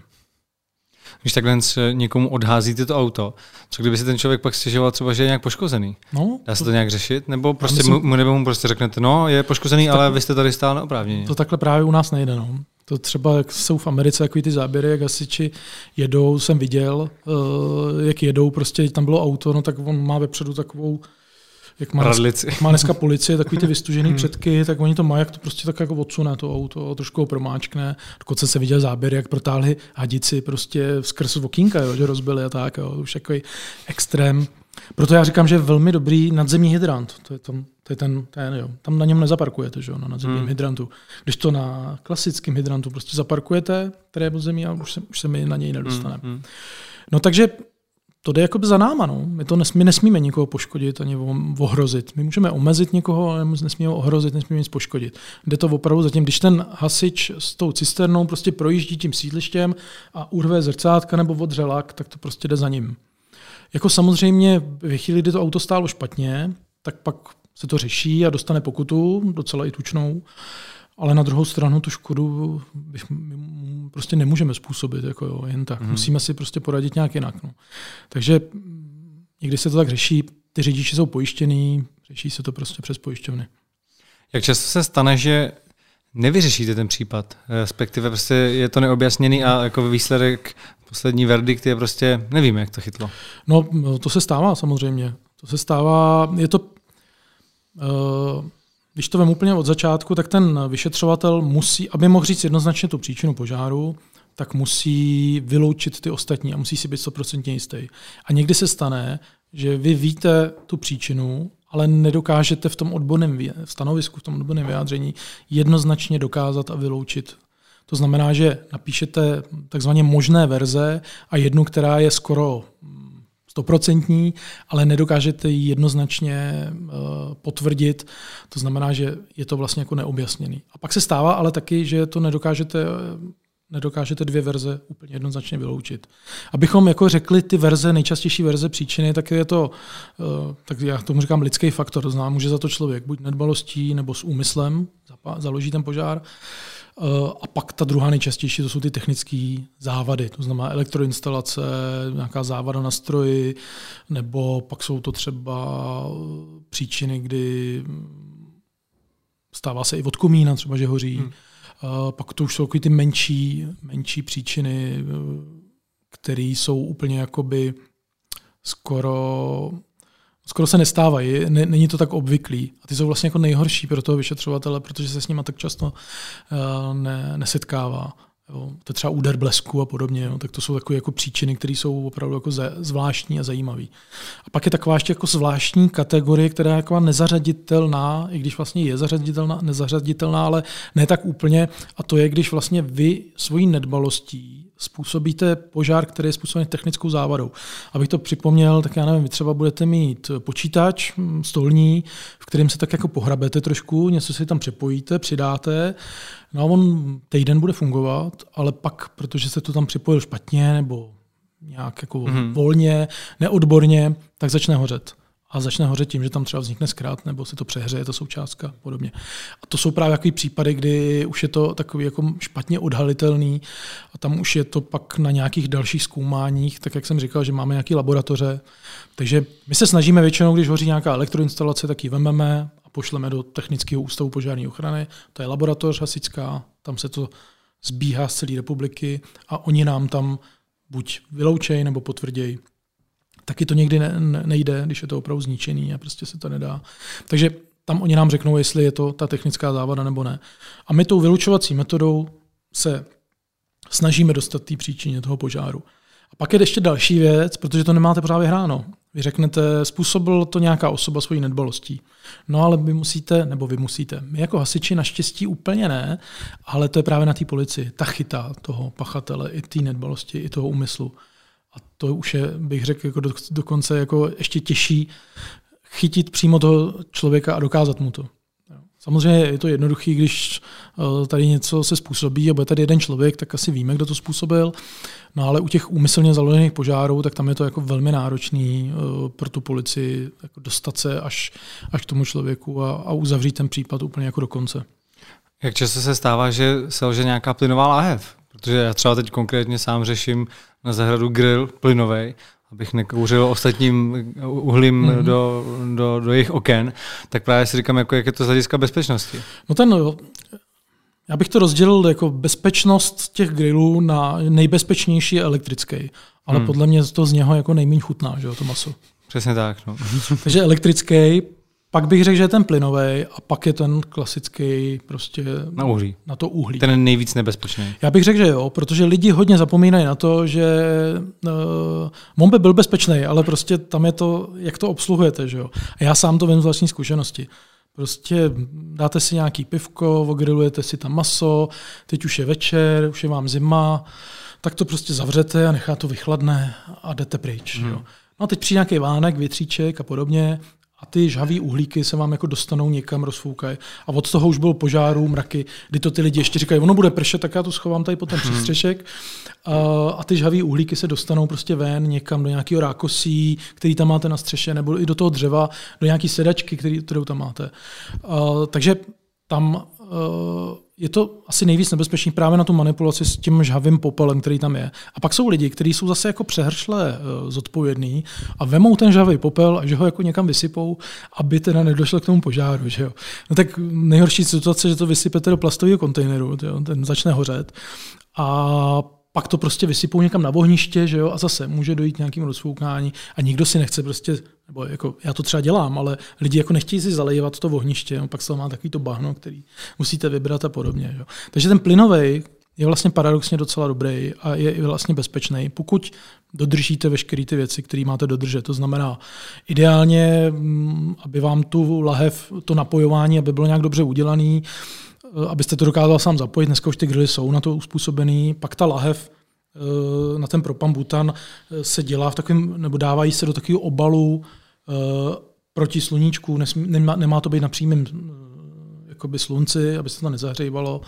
A zapnete, běží hořák, vypnete, mm, otevřený oheň pryč. To je hmm. ideální. Takže to si myslím, že plynový grill je vlastně jako velmi dobrá alternativa na zahradu. Jsou dokonce lidi, kteří si jako eh, pořizují grill na balkon do paneláku třeba. A tam to vůbec jako nedoporučuju, protože tam se stávalo několikrát, že prostě i ty malý, takový ty soudkový ty grily, který si tam lidi nechali na tom balkoně, tak ten vítr to rozfoukal někam dál a začal hořet jako o čtyři patra níž, jo. Protože tam prostě lidi mají nějaké věci, křesílka a podobně na těch hmm, balkonech. Hmm. Takže tam doporučujeme ty, už dneska jsou jako velmi kvalitní ty elektrické grily, takový ty kontaktní, ale jak říkám, je to takový moc zdravý, že z toho elektrického grilu. to, to uhlí jako nejlepší, jako opravdu by ten člověk používal zdravý rozum a trošku tak nějak jako si řekl, co se může stát a co se nemůže stát. No. Ale ten plynový je opravdu dobrý v tomhle tom. Samozřejmě stává se někdy, že tam eh, zase člověk se o to musí starat. Eh, jestli budete mít ten plynový grill, tak prostě jednou třeba za rok podívat se, jestli tam není spuchřela eh, ta, ježiš, jak se to, to, těsnění. to těsnění. Hmm. hmm. To těsnění, aby to prostě bylo všechno v pořádku. Dělá se to, že se veme taková ta mejdlová voda, takhle to jako o, o to, abyste věděli, jestli, jestli tam něco, jo, když cítíte plyn třeba, tak už si někoho pozvat, aby se vám na to podíval a takové jako do pravidelného nějakého servisu to dávat třeba jednou za rok, aby vám to zkontrolovali. Takže ten plynový je opravdu hmm. docela dobrá alternativa. Pak je ještě další disciplína skladování samotných těch lahví. Že jo? Ale pokud to máte jako venku na zahradě, máte to opravdu někde pod střechou, uh, že na to nepůsobí to slunce a tak, tak je to jako bezpečný. Hmm. A ne, nepředpokládám, že by někdo měl prostě 8 lahví pro pamutanu v zásobě, aby mohl grilovat. Jo? To, to snad ne. No a uh, nestává se teda, že by to nějak nějak explodovalo ta lahev? Nebo? Ne, mě, viděl jsem uh, případy, kdy přesně to těsnění bylo špatný. On je tam tlak a tam je vlastně tam je taková membrána, která jako uh, uh, ten tlak nějakým způsobem brzdí, hmm. to řekl laicky. A tam se může stát, že opravdu dojde k nějaký závadě v tomto místě a začne unikat ten plyn. A když začne unikat ten plyn, tak jako hoří a, a, a hoří ten grill plamenem. Jo a prostě hoří do té doby, než ten plyn vyhoří, že jo? nebo než přijdou hasiči. A tak tam je jednoduchý, to prostě vypnete tu lahev, že jo? jo? a ono to přestane hořet. Eh, pokud to samozřejmě nezapálí někde něco dál, no. ale to je tak málo případech a když se o to staráte, tak je to skoro jako to, to si myslím, že větší šance je, že necháte svíčku někde u záclony. Hmm. Tak a kromě těch svíček, co je ten nejnebezpečnější spotřebič, ze kterého je nejvíc požárů v domácnosti? To aby jsme tady nevyřadili nějaké spotřeby z provozu u, u domácnosti. Dřív, já si pamatuju, to bylo, eh, že dělám toho vyšetřováka, dělám 25 let, tak to bylo jako třeba před těma 20 lety, furt se řešily ty rychlované konvice. Hmm. Jo. Ale já si myslím, že teď už jako já si nespomínám, že jsme třeba za dva roky měli požár rychlované konvice. Měli jsme, když člověk nějaký cizinec vzal tu rychlovanou konvici a postavil ji na ten sporák. tak, tak to jo, ale že by to bylo jako opravdu technická závada té konvice, jako stává se to, ale úplně jako v minimálních případech. Jo. Uh, to je takový to cvakání, jak slyšíme, to je ta pojistka, která to tam jako hlídá. Ale vždycky, vždycky radím těm lidem, to je to nejmenší, co můžete udělat, prostě tu konvici jako vytáhněte ze zásuvky. A když ji vytáhnete ze zásuvky, jak máte klid. Ale jinak ty spotřebiče, no, jsou to vlastně jako počítače, a teďka hodně, eh, když nabíjíte cokoliv, takže mm, baterie prostě. To znamená, nabíjíte to nabíječkou, která na to není uspůsobená, nebo to přibíjejí ty lidi, eh, nebo Eh, si sami prostě nějakým způsobem to jako nějak přepojují, to se taky stávalo, že si vyrábějí sami své nějaké věci, napojí, napájejí to na nějakýma bateriemi, tak asi to nabíjení, to, to bývá docela někdy problematický, ale zase taky to není to úplně v tom nějakém měřítku, že by se to stávalo. Tam je nebezpečí ty baterie, že on se jako roztrhne a zapálí třeba víc míst. Jo. Ale nejčastější technická závada je klasická elektroinstalace znamená zásuvka, vedení e, prodlužovacích kabelů, kdy lidi dělají tu chybu, kdy třeba na jednu jištěnou zásuvku dají prodlužovačku, protože jim to nestačí, tak tam dají další prodlužovačku a na tu prodlužovačku zapojí něco, co odebírá hodně a pak tam připojí ještě další a další věci do toho takového toho obrovského obsahu. Mm, mm. To až vidím tyhle ty obrovský, ty, jak to tam mají lidi prostě napojený a jako hodně věcí tam mají napojené, které odebírají hodně a nechají to tam a odejdou a nevypnou to vlastně třeba, jo, protože nevím, asi to potřebují, aby to bylo napájený, tak tam vzniká nejvíc těch požárů. A není to tím, že když si koupíte novou, tak to je relativně dobrý, ale ta prodlužovačka, jak se tak různě válí po zemi, eh, občas ji přejedete židlí, eh, občas se s ním jako bouchne, tak tam, já nevím, jestli jste to viděli, když to rozděláte, tak je tam takový ten, on je to jako jednoduchý, že? Hmm. ten plíšek, který to spojí všechno dohromady. Hmm. A tam může dojít tomu, že se to jako vy, vyčvachtá a pak tam může dojít třeba ke zkratu nebo k přechodovému odporu a může to začít prostě hořet. Eh, ten kabel u těch levných eh, prodlužovaček eh, není tak kvalitní, prostě nesnese, nesnese prostě tolik, tak, takový nápor a to jsou asi ty nejčastější. Opravdu elektroinstalace, která je někde takhle vedená a napojená, kde v těch zásuvkách je hrozně moc věcí a prostě ten systém to to už neunese. Proto doporučujeme i v bytech lidem, aby si jednou za rok, jednou za dva roky, já myslím, to dobře říká, ale aspoň nějakým způsobem pozvat prostě elektrikáře, aby se na to podíval, aby to proměřil, aby vám udělal nějakou revizi elektro. V finále ty firmy už to mají dneska jako eh, jasně daný, že, že tyhle věci dělají. Znamená, že si udělají revizi, revizi elektroinstalace a, a snaží se nějak chovat zodpovědně, aspoň doufám. Ale je to opravdu ta nejčastější příčina, to na technická závada elektroinstalace. Máte teďka dostatek zájemců do vašich řad nebo chybějí lidi mezi hasičema? Teď se to zlepšilo trošku, ale chyběli nám třeba v Praze, nám chyběli takzvaní strojníci, to jsou řidiči těch hasičských aut. Hmm. Protože mm, abyste mohli řídit to hasičské auto, tak musíte mít samozřejmě C, ideálně nějaká praxe. Který nejdou pak do toho přímo jako zásahu? No oni jsou, za, jako jsou součástí Jasně, ale nejdou do toho domu, třeba jako do Přesně tak, nechodí. Hmm. Ale mají úplně ten samý výcvik. Jo. Oni musí projít úplně s tím samým výcvikem. Kdyby, kdyby bylo nejhůř, tak si to oblíknou a normálně hmm. jdou zasahovat. Můžou. Ale tyhle ty lidi uh, si vlastně pak platově, když si to spočítají, nějaká praxe a podobně, tak tak jakákoliv dneska spediční firma jim prostě dokáže dát víc, zvlášť třeba v Praze. Takže tam jsme nebyli úplně konkurenceschopní. Ale musím říct, že se teďka zlepšilo, podařilo se jako nabrat ty lidi a, a na tom výjezdu asi úplně nouze není. o ty lidi. Tam je problém spíš, aby ten člověk, když přijde jako nováček, aby překonal takový to období, dejme tomu roku, kdy je to takový problematický, co se týká platu neproblematický. Není to úplně ono. Prostě musíte jít na nějaký tříměsíční kurz, teď jste nováček, ten plat je takový jako základní, ale po tom roce už se dostáváte do, do nějakých jako standardních průměrných platů a už úplně v pohodě, jako není to nic, co by bylo jako úplně podfinancovaný. Jo, takže eh, je potřeba u toho nováčka počítat s tím, že dejme tomu ten rok, jako na tom nebude úplně dobře. Hmm nebo nebude na tom úplně nejlíp, tak jako kdyby přišel do nějaké soukromé firmy a, a bral tam třeba hned jako 25 čistého, 30 čistého. Tak to asi úplně ne. A právě u těch řidičů to byl trošku problém. Uh, nicméně teď se trošku změnily ty pravidla. My jako hasiči, jako příslušníci bezpečnostního sboru, tak jsme si nemohli v některých oblastech jako přivydělávat navíc. Prostě jste, nesměl jste podnikat, nesměl jste, uh, nesměl jste mít jako hmm. vedlejší příjem. Teď se to uvolnilo trošku a právě i ty kluci, kteří třeba řídějí to hasičské auto, tak v rámci nějakých splněných pravidel musíte mít odpočinek a tak, tak si můžou jako přivydělat. To znamená, že to se jako zlepšilo. Možná, co nám chybí, tak jsou v té oblasti prevence, kdy tam to je trošku jako specifický, specializovaný a tam je potřeba získat jako lidi, kteří už trošičku ne, nemůžete vzít úplně někoho ze školy, která se netýká vůbec té požární ochrany. Jako můžete si toho člověka jako vychovat, ale vždycky je lepší vzít někoho, kdo třeba má vystudovanou požární školu, která je jako Vysoká škola Báňská, tak tam má přímo obor požární ochrana v Ostravě, to je, eh, má i pobočku v Praze. Tak tady ty lidi, ty už jako jsou dobrý na to, abychom je vzali do tohoto procesu. Ale teďka si myslím, že personálně to jako není úplně nejhorší. A pak chybí takové ty věci, které se jako špatně zaplatí v té státní správě, a to chybí všude. To jsou ty třeba kvalitní ajťáci, hmm. uh, nebo, třeba, nebo třeba ty právní služby že jo, a podobně. Tak to jsou lidi, kteří prostě musíte nějakým způsobem motivovat, abyste si je udrželi, protože prostě dobrýho právníka si jen tak někdo neudrží. A dostávají hasiči po skončení vlastně kariéry eh, rentu, stejně jako policisté? Jo, my jsme jo. úplně ve stejné rentě jako policie. Hmm.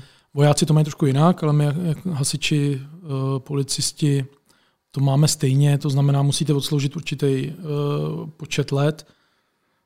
Ono se to měnilo v průběhu toho času, doufám, že to řeknu dobře, a myslím, že teďka je, bylo to po deseti letech, když jsem nastupoval já, teď je po 15. Musíte odsloužit 15 let a pak už máte nárok na rentu. A to se počítá, kolik máte let, jaký máte plat a nějak se to zprůměruje a podle toho se vám vypočítá ta renta.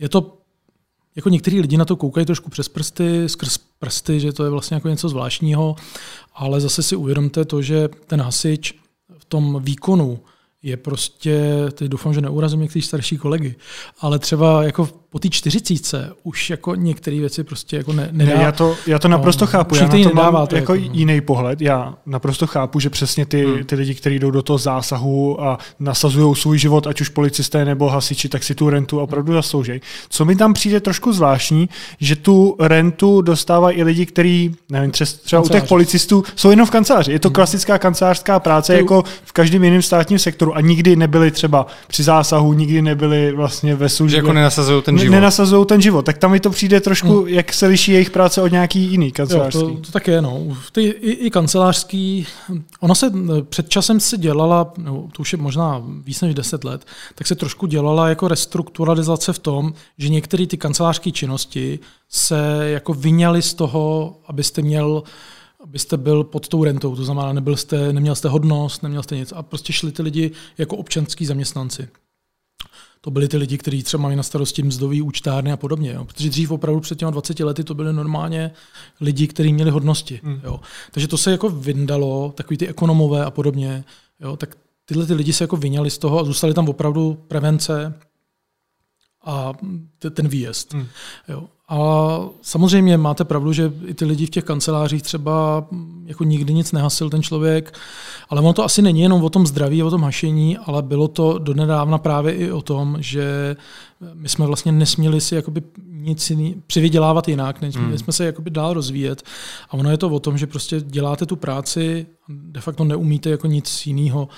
Možná tímhle by se to dalo trošku ospravedlnit. Ale chápu to, že, že prostě někdo může namítnout, že, že prostě jste v kanceláři, ale my to tak jako bereme, že to ta služba státu, ono se i uvažuje, a teď nevím, jestli to je nebo ne, taková ta pro ty státní úředníky, taková ta, ta státní vlastně taky jakoby renta nebo něco takového, že prostě sloužíte nějakou dobu tomu státu, tak pak máte možnost jako získat nějakou, nějakou rentu. No.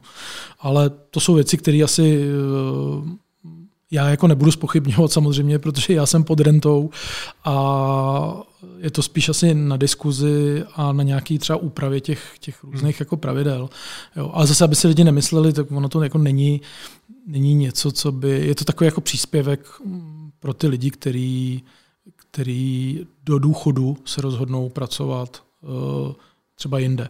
Ale Plno lidí si myslí, že když ten člověk dosáhne důchodový věku, tak dostane důchod a ještě tu rentu. Tak, tak to není. Jo.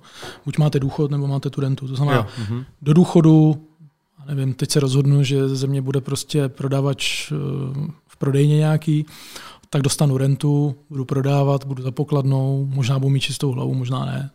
A v důchodovém, až půjdu do důchodu, tak mi spočítají prostě klasický důchod a, a dostanu. To chápu, že současně s důchodem to není, a, ale je to současně s platem, když člověk už odslouží dostat ty, těch let. A, ano, ale nesmí být, ne, když jste u toho bezpečnostního sboru, tak tu to rentu ne, nedostáváte. Jenom když dělá jinou práci. Jinou potom, práci a nesmíte být zase jako pod rentou, mm-hmm. jakoukoliv. Jo? To jo. znamená, kdybych šel k policii, tak, tak jako nebudu mít rentu u hasičů a tam plat. To ne. Mm. Nesmíte vlastně zase jako pracovat pro ten stát, jo, pro, pro ten bezpečnostní sbor. Mm. Musíte být úplně někde jinde. Ty kluci, ty hasiči to využívají právě v tom, že prostě v 45 letech, pokud se nedostane někam, jako třeba já jsem měl tu možnost být mluvčí a vedoucí oddělení, tak uh, protože já už bych ten zásah fakt jako fyzicky bych to ne, nedal. Je vlastně taky otázka, do kolika let může člověk dělat toho výjezdního hasiče. No to je to, no. To je, jako znám kolegy, kteří tam jsou, jsou, jsou třeba velitelé a je jim prostě 55, ale do šestého patra vyběhne hmm. úplně s přehledem. Jo. Hmm. Takže to je opravdu to je o tom, uh, a pak jsou lidi, kteří třeba 25 a nevyběhli by to, že jo. Ale ne u hasičů, protože my děláme pravidelně fyzické testy a dělají to i ty, i ty kancelářský teda, jo. Tak ty hmm. jako dělají opravdu ty fyzické testy taky a, a musí dělat ty zdravotní testy. Ale Zase, po... jaký to tam má smysl, že, že člověk v kanceláři... Nejhůř, nastoupí i mzdová no, účetní. tak, no. tak jako je to tak. Prostě jsme v součástí bezpečnostního sboru, tak to tak máme. Hmm. Jo.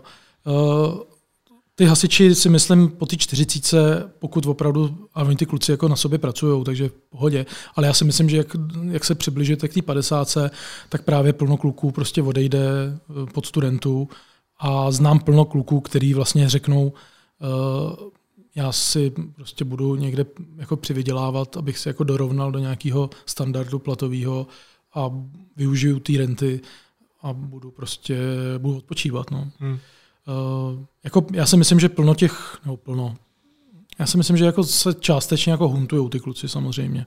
Jo, prostě, prostě v nebezpečném prostředí. Uh, Protože ty, tak, jak jste namítal, že ty kancelářský by třeba tu rentu být neměli, tak zase můžeme namítnout, že na některých stanicích se jezdí míň, na některých víc. Ono to nejde spravedlivě. Ale je tam to riziko toho, hmm. toho nasazení života.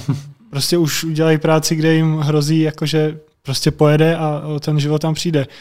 V kanceláři asi by takový kanceláři riziko být o, o život asi nejde. No. Jako máte tam zase jiný zodpovědnosti, ale to máte samozřejmě v jiný práci hmm. taky. Jak je to se ženama? A teď nemyslím přesně v té kancelářské práci, ale vyloženě třeba u těch výjezdných hasičů. No tam v České republice profesionálních hasičů na výjezdu, přímo na výjezdu ženy nejsou. Žádná, není v České Vůbec? Ne, u dobrovolných hasičů jsou, tam, mm-hmm. tam jako ty jednotky si je berou, ale na výjezdu, když vám bude hořet barák, tak, tam, tak z auta vyskáčou hasiči, jenom chlapy. A jaký je ten důvod, že Není ten Hlásí zájem, se, nebo, nebo nesplnili ty... To oni by se asi hlásili, no, ale prostě tam jsou nějaké věci, které tomu bránějí. Uh, Abych se přiznal, já se úplně nevím, jestli se do toho mám pouštět, protože to je, je to takový jako zvláštní téma, který, který vždycky jako vyplave v nějakých vlnách, ale třeba v České republice minimálně je nějaký zákon, který zakazuje ženský zvedat víc než 15 kg, tuším. Hmm. Jo. E, pak tam jsou nějaké ty služby, e, které 24 hodin, nasazení nějaký další a tak. Vím, že třeba v armádě tam mají ty ženy výjimku nějakou, Prostě v České republice to takhle není a asi já nedokážu říct, proč to tak je, nebo proč to tak není. Mm-hmm. Ale není to tak. Ale ženy máme, uh, třeba na tom operačním středisku, na té prevenci a na dalších jakoby funkcích, psychologická služba a podobně, tak tam jako ženy jsou a, a jsou daleko lepší mnohdy než, než chlapy. Takže vlastně... Ale na tom výjezdu prostě nejsou. Hmm. Takže když nějaký povolání člověk může říct, že v České republice dělá jenom muži, tak je to výjezdní hasič. Profesionální, profesionální hasič na výjezdu. Hmm. Jak jsou na tom ty dobrovolní hasiči? Eh, ty předpokládám, když jsou dobrovolní, tak nemají nárok na žádnou odměnu. Dělají to tak spíš jako ve, volném čase. jsou Nebo? různý druhy těch mhm. dobrovolných mm-hmm. hasičů. Některý jsou dokonce jako městský, to znamená, že oni dostávají nějakou část eh, odměny za mě, z města. Ono je dobrý rozlišit, dobrovolní hasiči jsou, eh, to je taková ta spolková činnost, jsou ty plesy, děti, požární sport a podobně. A pak je ta výjezdová, to jsou ty jednotky. A ty podléhají té obci, to, ten zřizovatel je obec. A to jsou hasiči, kteří vlastně de facto jako by měli umět to, co profíci, byť u nás není ta povinnost, aby prošli tím samým kurzem, aby splňovali fyzické testy, není u nás povinnost u dobrovolných hasičů, aby splňovali eh, zdravotní testy, vždycky je to eh, je to na bázi dobrovolnosti, to znamená, oni nemají tuto povinnost to splňovat. Nicméně v té jednotce jsou prostě kluci, který jsou třeba i u profíků, ale prostě ve svém volném čase tam jsou, anebo to jsou čistě opravdu dobrovolní hasiči. A teď, když se budeme bavit o těch jednotkách, tak dneska jsou jednotky na různé úrovni.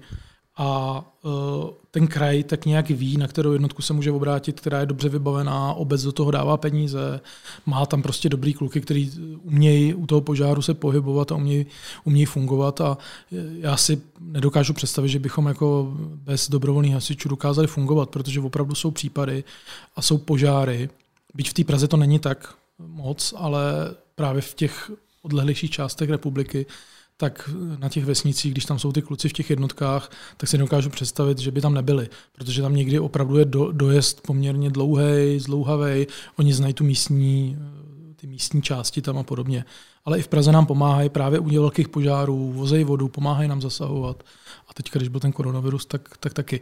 Takže oni jsou na tom jako velmi dobře, dokonce v některých, některých obce a města dávají do dobrovolných hasičů jako hodně peněz, někdy mají dokonce lepší techniku než profesionální hasiči a už jsou jako opravdu na velmi dobrý úrovni a už to rozhodně není něco takového, jak si lidi představují, že prostě hasiči, dobrovolní hasiči někde jako chlastají a tak já jsem si to vždycky představoval, no, když mi to řekne jako, nějaký kolega nebo to je právě, kamarád. No. Jo, to jako ne, to, ta, ta spolková část, to znamená ty plesy hasičský a takovýhle, který vlastně jako se říká, že v těch obcích malých hasiči jsou jediný, kteří tam jako něco udržují ještě.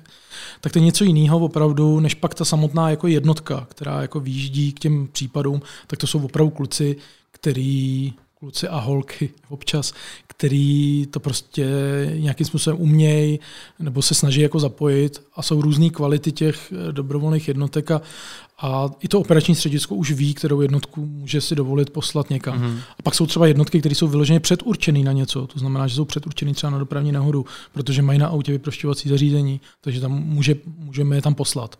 A pak jsou jednotky, které na to nejsou předurčené, tak je prostě nepošleme na dopravní nehodu, protože prostě nemají to vybavení, nemají tu kvalifikaci na to. Takže jsou jako různé kvality těch dobrovolných výjezdových hasičů. Je pravda, že já jsem si přesně byl ten případ, který si to do toho myslel, že když eh, moji spolu žáci, spolu studenti říkali, že jsou u dobrovolných hasičů někde na vesnici, tak jsem si představoval právě, že po škole jdou vždycky tak jako s lahváčem do hasičárny a jen tam popíjej. A i vlastně ne, říkám, že by se mi to jako přímo potvrdilo, ale tenkrát, když jsem byl jako dítě na, v Kašperských horách na, na táboře, tak to bylo zrovna, když byly ty největší podvodně, já nevím, tenkrát 2000, kolik to bylo, tak uh, nás tam vyplavil vlastně, nás tam celý ten hotel, vlastně, který jsme byli jako děti, tak nás to tam vyplavilo a nás evakuovali hasiči a přijela prostě auto plný totálně ožralých hasičů, protože vůbec nečekali, že by se něco mohlo dít, že jo, říkali si běžná, běžný den a prostě přijeli úplně totálně nametený. Zvládli nás teda evakuovat i v tomhle stavu, ale ale vlastně pak jako člověk si říká, a co kdyby to pak jako nevyšlo, no? no to je blbý, Za kým by jako, pak šla jako to zodpovědnost? Chápu. Proto říkám, že jsou různé hmm. úrovně jako těch dobrovolných hasičů. Jak říkám, hmm. ta spolk, je potřeba jako odlišit tu spolkovou i tu výjezdovou, ale samozřejmě jako stát se to může, no. Stát se to může a bohužel to asi není dobrá vizitka, hmm. protože ty lidi mají na zádech hasiči a jako už to normální civilista to nerozlišuje moc. Že? Hmm. Je pravda, že něčím je to také unikátní, ať jsou ty hasičský bály, hasičský hmm. sport, tak je populární a celkově vlastně dobrovolní hasiči. Nemůžu si představit, že by tady byli dobrovolní policisté, dobrovolní záchranáři a takhle. Dobrovolní záchranáři bývají. Jo. jo. jo, to jsou jako, to, to jsou tyhle ty různé spolky. Ty třeba ta vodní záchranná služba, tak ta je opravdu na bázi dobrovolnosti. Je to tak, že v té sezóně ty lidi prostě tam jdou pracovat, byť třeba aspoň za nějakou jako základní nechci říct mzdu, možná to není ani mzda, ale prostě, prostě tam pracují jako dobrovolně. Takže jsou i dobrovolní záchranáři nebo lidi, kteří třeba mají eh, psy, kteří dokážou vyhledávat lidi v troskách, eh, tak ty jsou taky na bázi dobrovolnosti, to znamená, ten člověk si udělá veškeré kurzy, ten pes splní veškeré věci a pak, když někde něco je, tak my máme jako seznamy těch lidí a dokážeme je jako povolat tam, tam na místo. Jo, to je třeba pod nějakým tím, i, i Český červený kříž by se dalo hmm. říct, že je vlastně dobrovolnická organizace. A když je velký požár, tak třeba v Praze Český červený kříž máme s ním velmi dobrou zkušenost, tak přijede a pomáhá těm hasičům nebo těm lidem evakuovaným a podobně. A hasiči mají i své psy, že jo? Které... No, hasiči vlastně jako úplně psy nemají, ale jsou hasiči, kteří jsou v takzvaném tom USAR týmu, to je to Urban and Search Rescue, hmm. vyhledávání lidí prostě. V... To je třeba ten tým, co letěl do Bejrutu? Ano, přesně tak.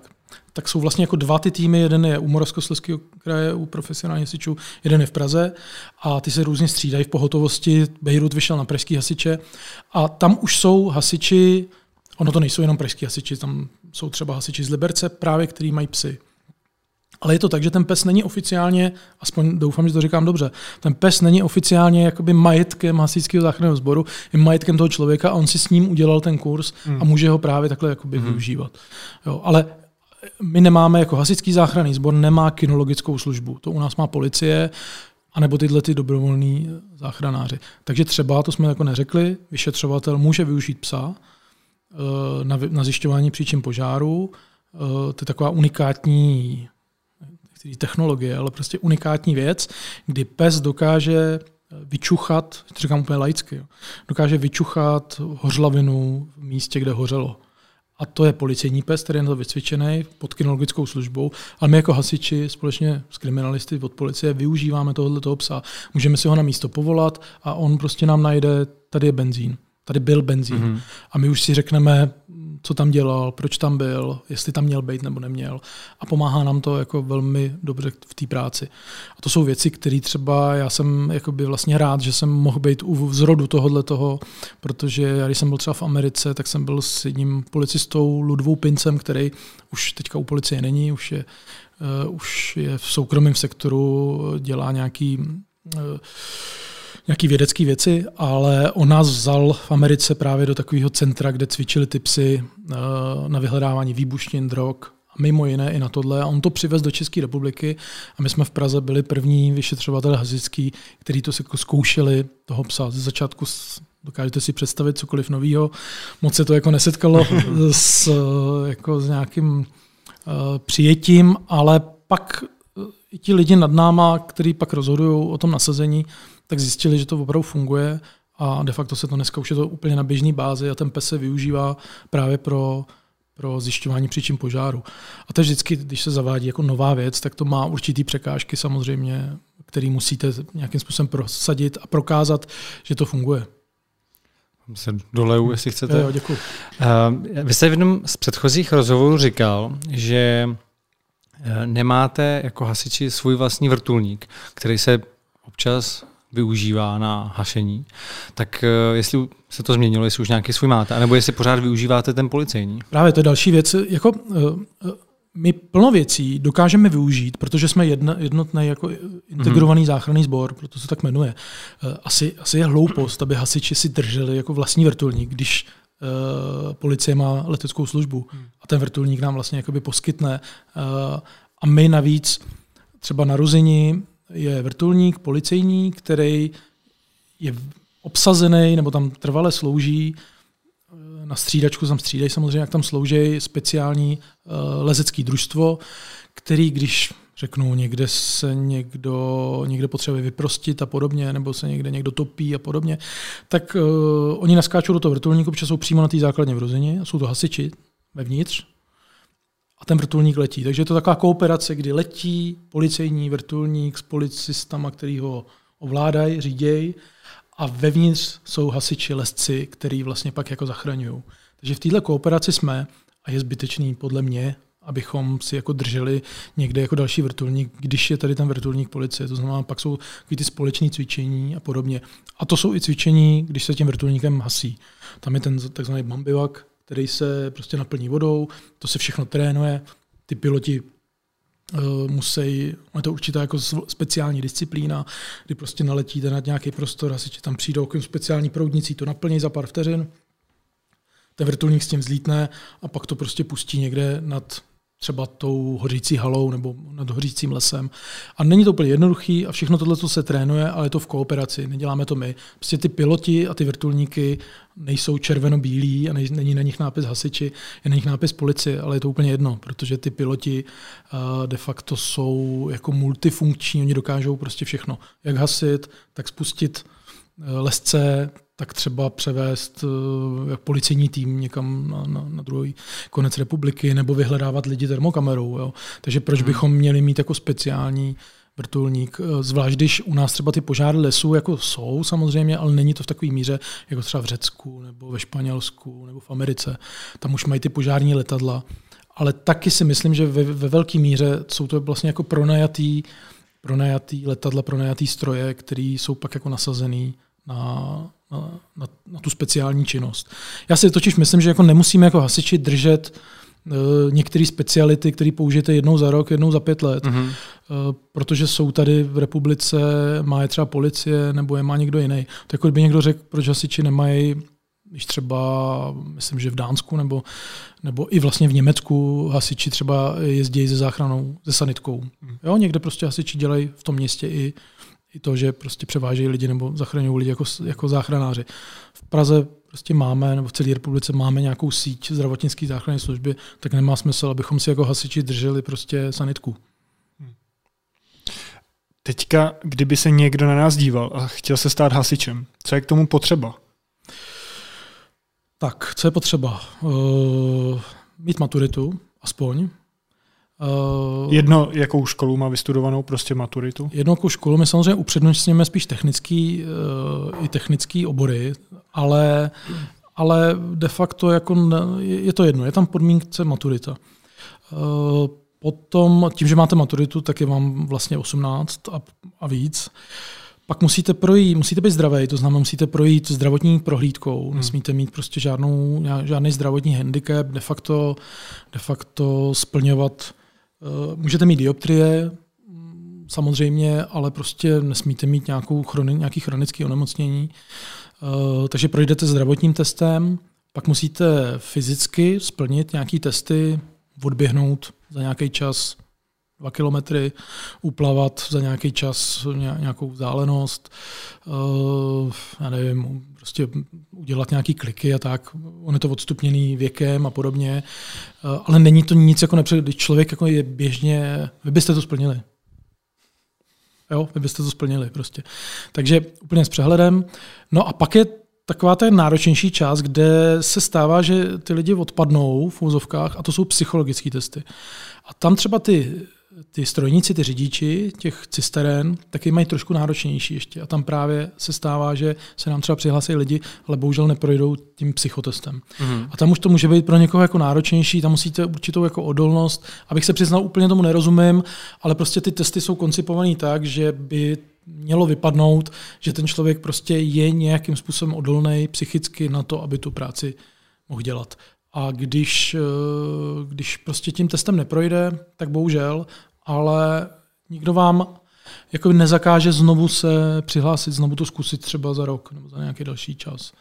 Jo. Takže tohle je takový jako největší síto největší překážka, tyhle ty podmínky, které jsou, eh, s tím, že pak samozřejmě se taky ukáže, že lidi projdou vším, i psychologickými testama a po roce prostě zjistí, že jako nechtějí tahat mrtví lidi z aut, nechtějí, nechtějí prostě dělat tu, tuhle práci, nevyhovuje jim třeba ta směna a podobně. Ono to opravdu jako zasáhne i jako do rodin a do toho, protože ty kluci na výjezdu slouží 24 hodin, pak mají dva dny volno. 24 hodin, dva dny volno. A takhle jedete pořád, hmm. někdo třeba 20-30 let. A máte jenom ty dva dny čistý volno, pokud nemáte dovolenou samozřejmě. ale jenom ty dva dny volna, to znamená, že vám to přejede přes ty víkendy i, že jo, a tak.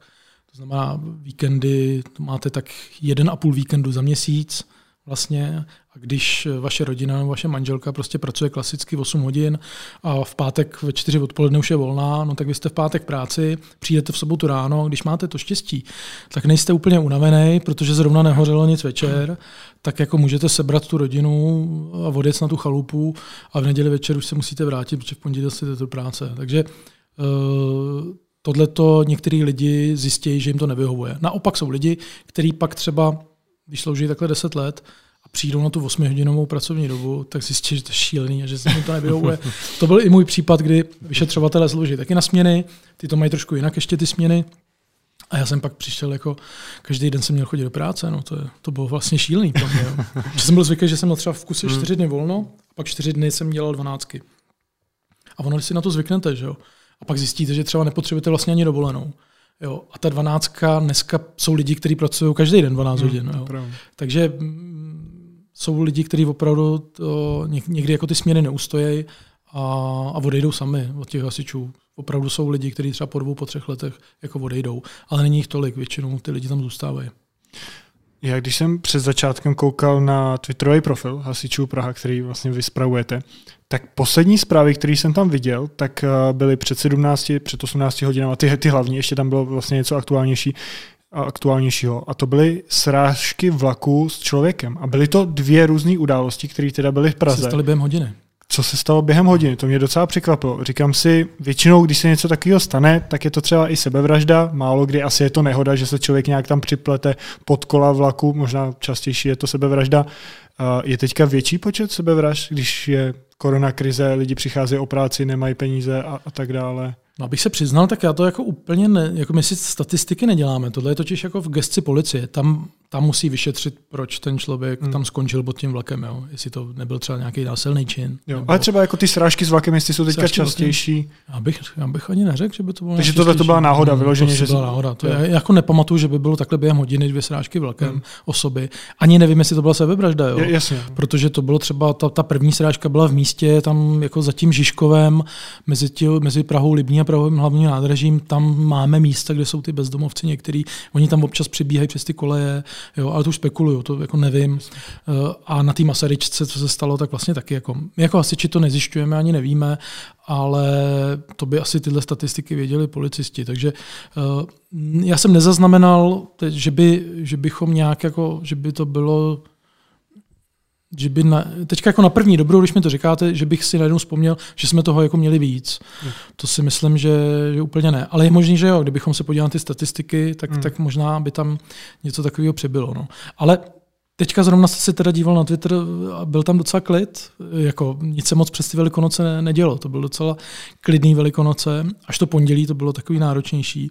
Ale jinak se stává, že já de facto na ten Twitter dávám třeba každou hodinu něco, protože opravdu se pořád něco děje. A tam je ta míra, kdy já už si někdy říkám, jestli uh, jestli už tam nedávám vlastně jako věci, které třeba lidi nezajímají. Protože mě by třeba jako nezajímaly. Ale vím, že je po nich jako poptávka, že jo. Mm-hmm. Tak hlavně asi v rámci eh, komunikace s těma novinářema. Přesně tak. Ten Twitter vlastně byl přesně, no. založený na tu komunikaci s novinářema a hlavně byl Hlavně byl právě proto, aby mě to trošku odlehčilo, kdy já jsem jim tam jako sypal ty, ty události a oni věděli, že když se něco bude dít, tak to prostě najdou na tom Twitteru. Odpadlo takový to volání, eh, kdy jako na začátku, než jsem to udělal, tak mě pořád, pořád někdo volal. To bylo šílený. Ale pak se z toho vyvinulo to, že ten profil začal být jako úspěšný i mezi normálníma lidma.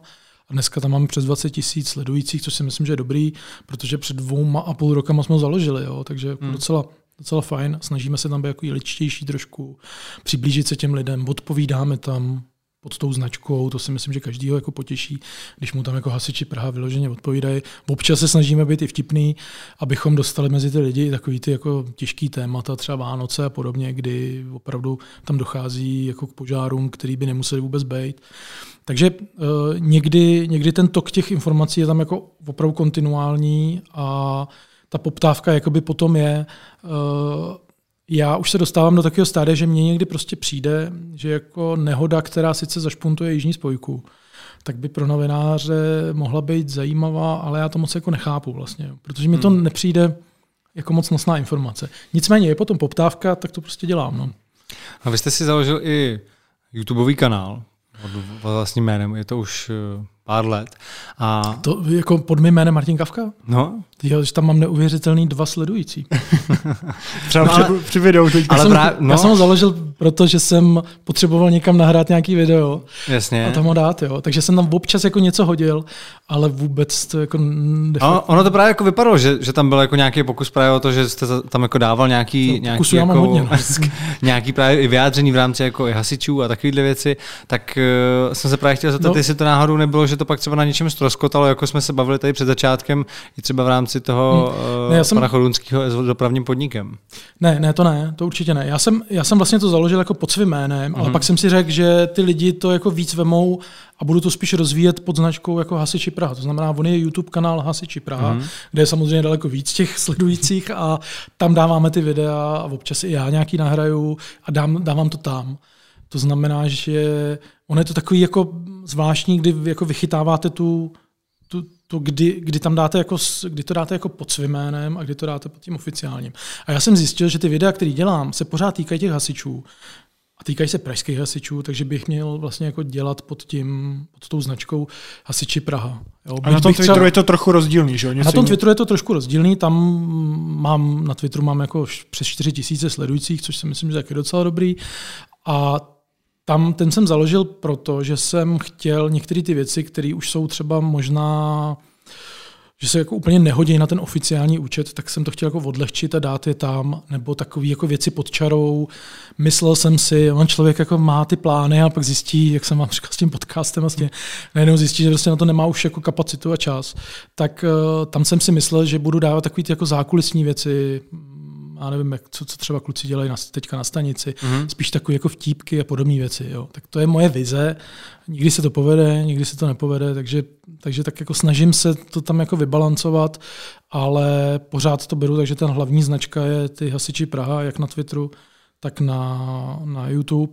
A pak teda na Facebooku máme HZS Praha, což je to zkrátka hasičský záchranný sbor, protože hasiči Praha vzali nějaký dobrovolný hasiči a Facebook to nepovolil nepovolil nám tu značku, ji používáme, protože si myslím, že ono plno sborů hasičských používá to HZS, mm-hmm.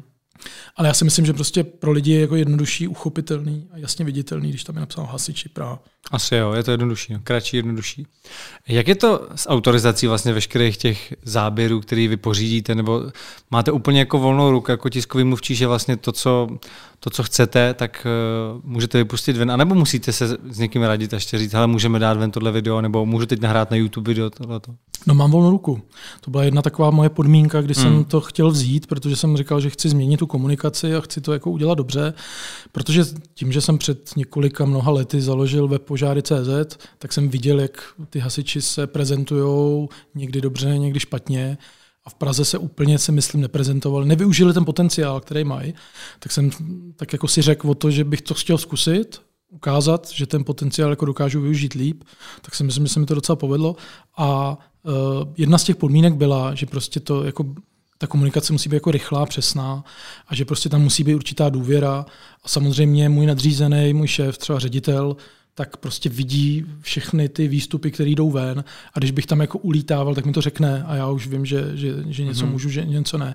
Ale že bych se měl s každou tiskovou zprávou, s každým videem, s každou fotkou radit, jo, podle mě by ho to štvalo. Jako jo. A on sám, každý, ten ředitel, dlouho, no. každý ten ředitel, který já jsem teďka zažil, vlastně mám druhýho nad sebou, tak každý z nich mi říkal, uh, pro mě je dobrý, že se jako o to nemusím starat, vidím, že to běží a to, já si myslím, že to je jedno z předpokladů pro dobrou práci tiskového mluvčího, že je prostě samostatná jednotka a ví, co může dát ven a co ne a že to okolí mu věří a že tu komunikaci jako sám vytváří. Samozřejmě radí se, eh, některé věci jsou choulostivější, tak se musíte jako poradit s někým, nebo když si nevím rady, eh, právě proto, že třeba je to choulostivý, tak se snažím vysvětlit a poradit se a dát info tomu vedení, s tímhle chci jít ven, ale je to trošku problém, tak když mi prostě ředitel řekne ne, tak samozřejmě poslechnu, ale takové ty běžné věci, mm-hmm. fotka, video a podobně, tak to de facto mám tu volnou ruku a jsem za to rád, protože si myslím, že by se to jako takhle dobře nedalo dělat právě proto, že by vás jako svazovali některé věci. A ten jako svázaný mluvčí pak jako si myslím, že není tolik kreativní. No.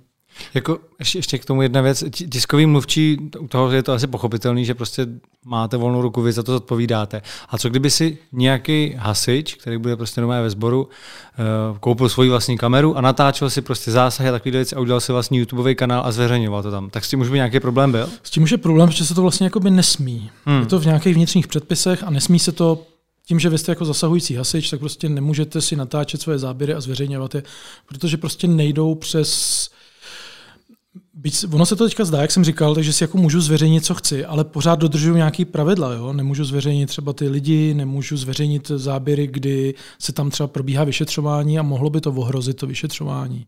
Jo? A to třeba ten člověk nemusí vědět. To znamená, že eh, tady byly takové myšlenky, jsou kluci, kteří si třeba natáčejí vlastní věci, dávají si to na Instagram a podobně.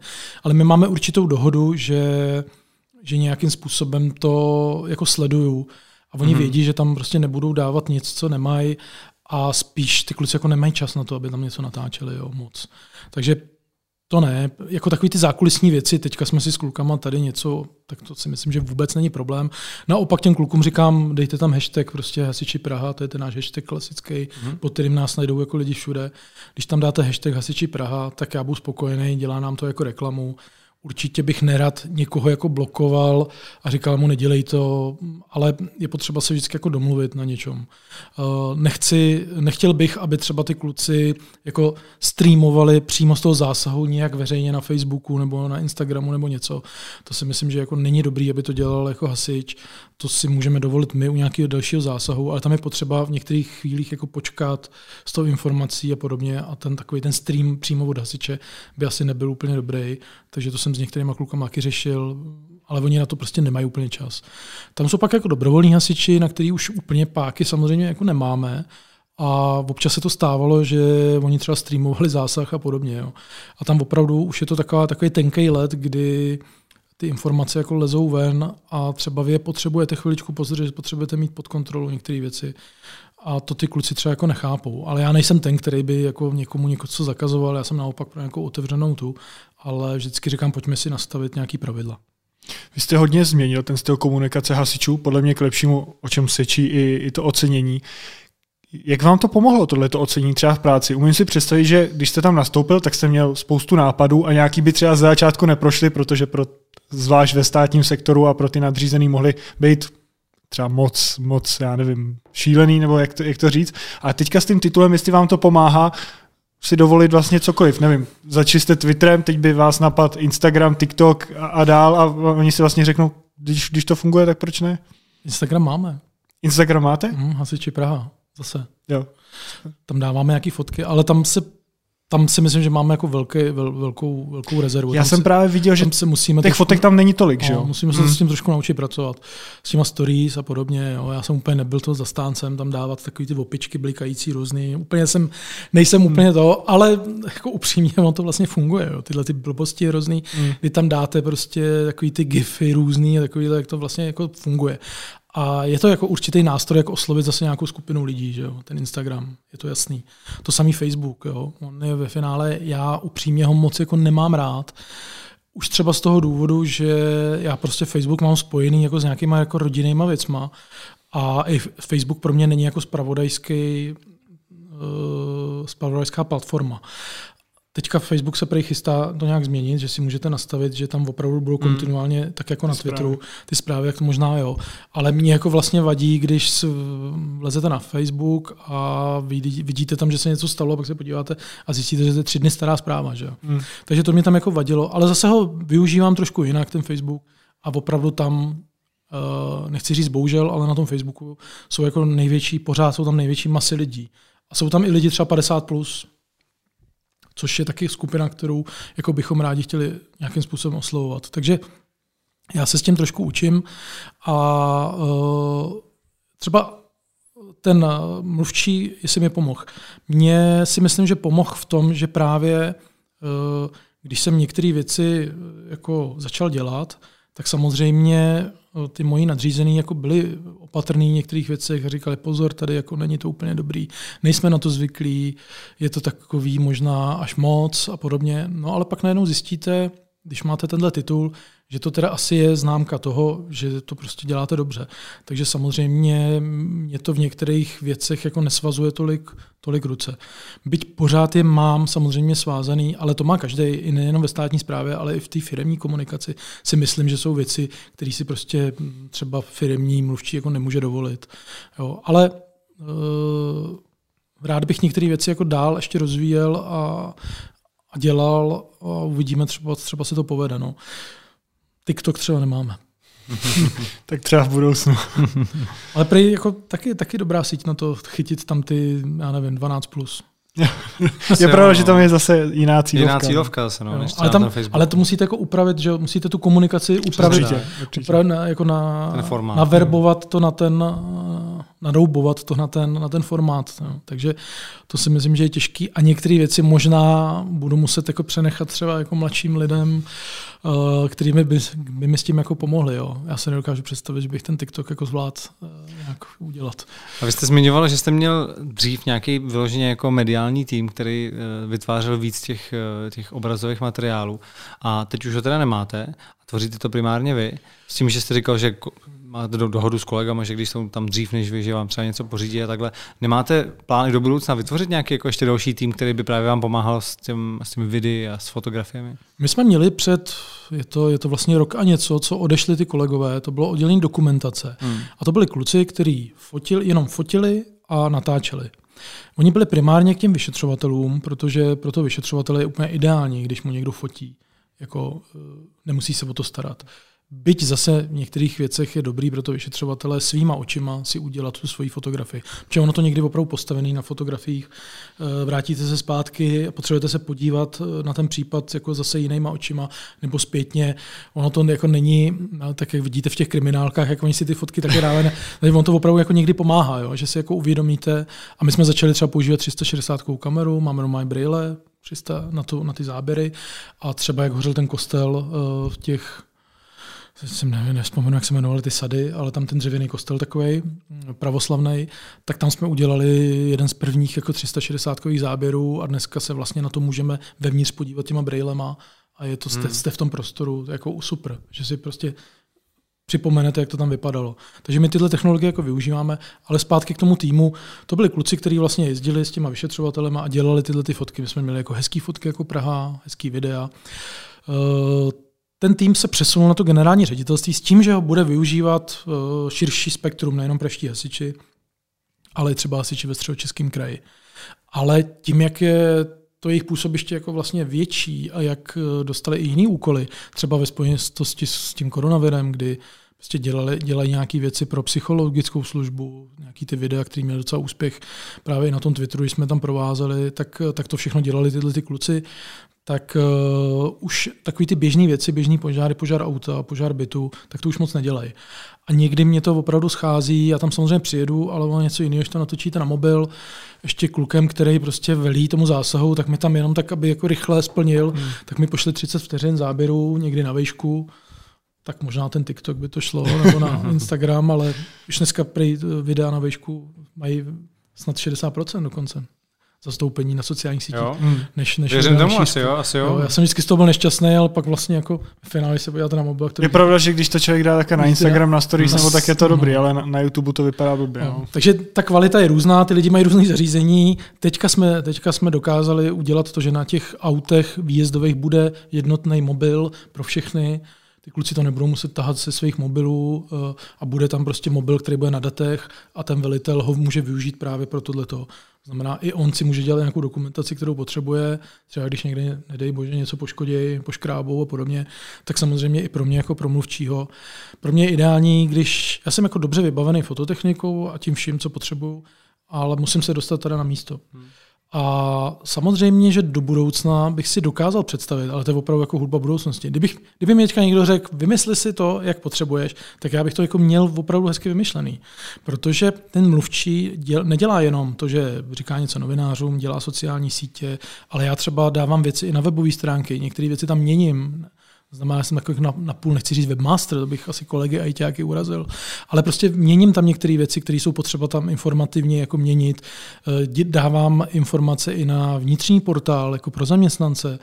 Eh, třeba když nějaká preventivní výchovná činnost se tomu říká, to znamená, potřebujete dostat nějakou informaci mezi děti, mezi důchodce a podobně, tak tohle všechno vždycky se obrací na tiskový mluvčího, nemáš nějaký fotky, udělej mi z toho nějaký článek a podobně. Tak všechny tyhle ty věci, které se které jsou jako roz, teďka u pražského sboru jako rozházený na různých místech, tak kdyby se združili jako v jedno oddělení dokumentace nebo oddělení, jako tiskový, tiskový oddělení, tak si myslím, že by bylo daleko lepší. A dokázal bych si to představit. A třeba policie v tomhle si myslím, že je dál, protože tam má opravdu jako celý oddělení tiskový, kde jsou tyhle ty lidi, mají, mají tam pod sebou a starají se i o tu prevenci, dělají i nějaké grafické věci. Dneska si to prostě nemusíte objednávat z grafické firmy, nebo minimálně připravíte tohleto a nedělá to jeden člověk. Takže já si tohle dokážu představit, kdyby se vrátilo zpátky, ale v nějaké jako lepší, vylepšené formě a byli by tam právě i lidi, třeba by jich nemuselo být tolik, protože tam dřív, když byla ta dokumentační skupina, tak to bylo šest lidí plus jeden ještě vedoucí oddělení. Jo. Možná to bylo moc na de facto město. A dokážu si ale představit, že tam třeba dva, tři fotografové dokumentaristi budou, kteří budou pořizovat ty hezké fotky, budou mě fotit a celý ten tým bude vytvářet nějaký jako mediální obraz toho sboru, protože ono to není, a to je věc, kterou já bych třeba někdy do budoucna chtěl změnit, zatím nemí nemám kapacitu, protože jsem na ní právě sám. Je i ta komunikace jako dovnitř toho sboru. Třeba, já teď nechci říkat, jako, že bychom vydávali firmní časopis, ale prostě přinášet těm hasičům, aby věděli, co se u toho sboru děje a mít prostě nějakou jako mm, nějaký tyhle ty informace prostě pro fir, jakoby v rámci toho... A interní komunikace. Přesně tak, prostě, v rámci toho no. sboru. Hmm. A to nám možná jako chybí, tyhle, ty hmm. věci, tyhle ty věci dělat. Natáčet videa na sociální sítě, starat se o ty sociální sítě. De facto to dělám sám, plus kolegyně, která má taky jinou práci, dělá na operačním středisku, na lince 112, 150 a občas mě zastoupí, abych si odpočinul. A takhle to jako spolu děláme a ve dvou lidech je to jako velká, velký záběr a dokážu si představit, že, bychom, že bych měl ten tým lidí. A zatím ho nemám a nevím, jestli se to někdy povede, protože to není jako zvykem u hasičů hmm. tohle mít. Hmm. Tak snad do budoucna. Já myslím, že jsme probrali všechno v tom té hlavní části. Moc krát vám děkujeme, že jste si na nás udělal čas a ještě nekončíme. Máme několik dotazů i do bonusu, přišlo na vás i několik dotazů od diváků, takže, takže se do toho pustíme. Já děkuji za pozvání. Děkujeme ještě jednou a vám děkujeme, že nás sledujete, že hlavně kliknete na odběr a že nás třeba i posloucháte nebo podporujete na našem Patreonu. Tak u dalšího podcastu zase ahoj. Díky, ahoj. My jsme natáčeli jeden dokument, téma bylo jako vlastenectví a dostali jsme se na přednášku dělnické strany. Vy jste byl nedlouho po 11. září v Americe, kdy jste navštívil kolegy vlastně americké hasiče. Co říkáte na takový ty konspirační teorie, že, že to něk, že byla výbušnina uvnitř, že to tam i se vlastně zapálilo Dává to vůbec nějaký smysl, nebo je to totální nesmysl, takhle z vašeho pohledu vyšetřovatele? Tam zahynuli lidi jako z celé stanice. Jo. To je prostě 353 hasičů, to je opravdu jako zavokrouhleně, to je celá, to je celá, to je víc než jedna směna, která dneska slouží. Jo. To je jako hmm. kdyby teďka vlastně zemřeli všichni hasiči v Praze, který slouží.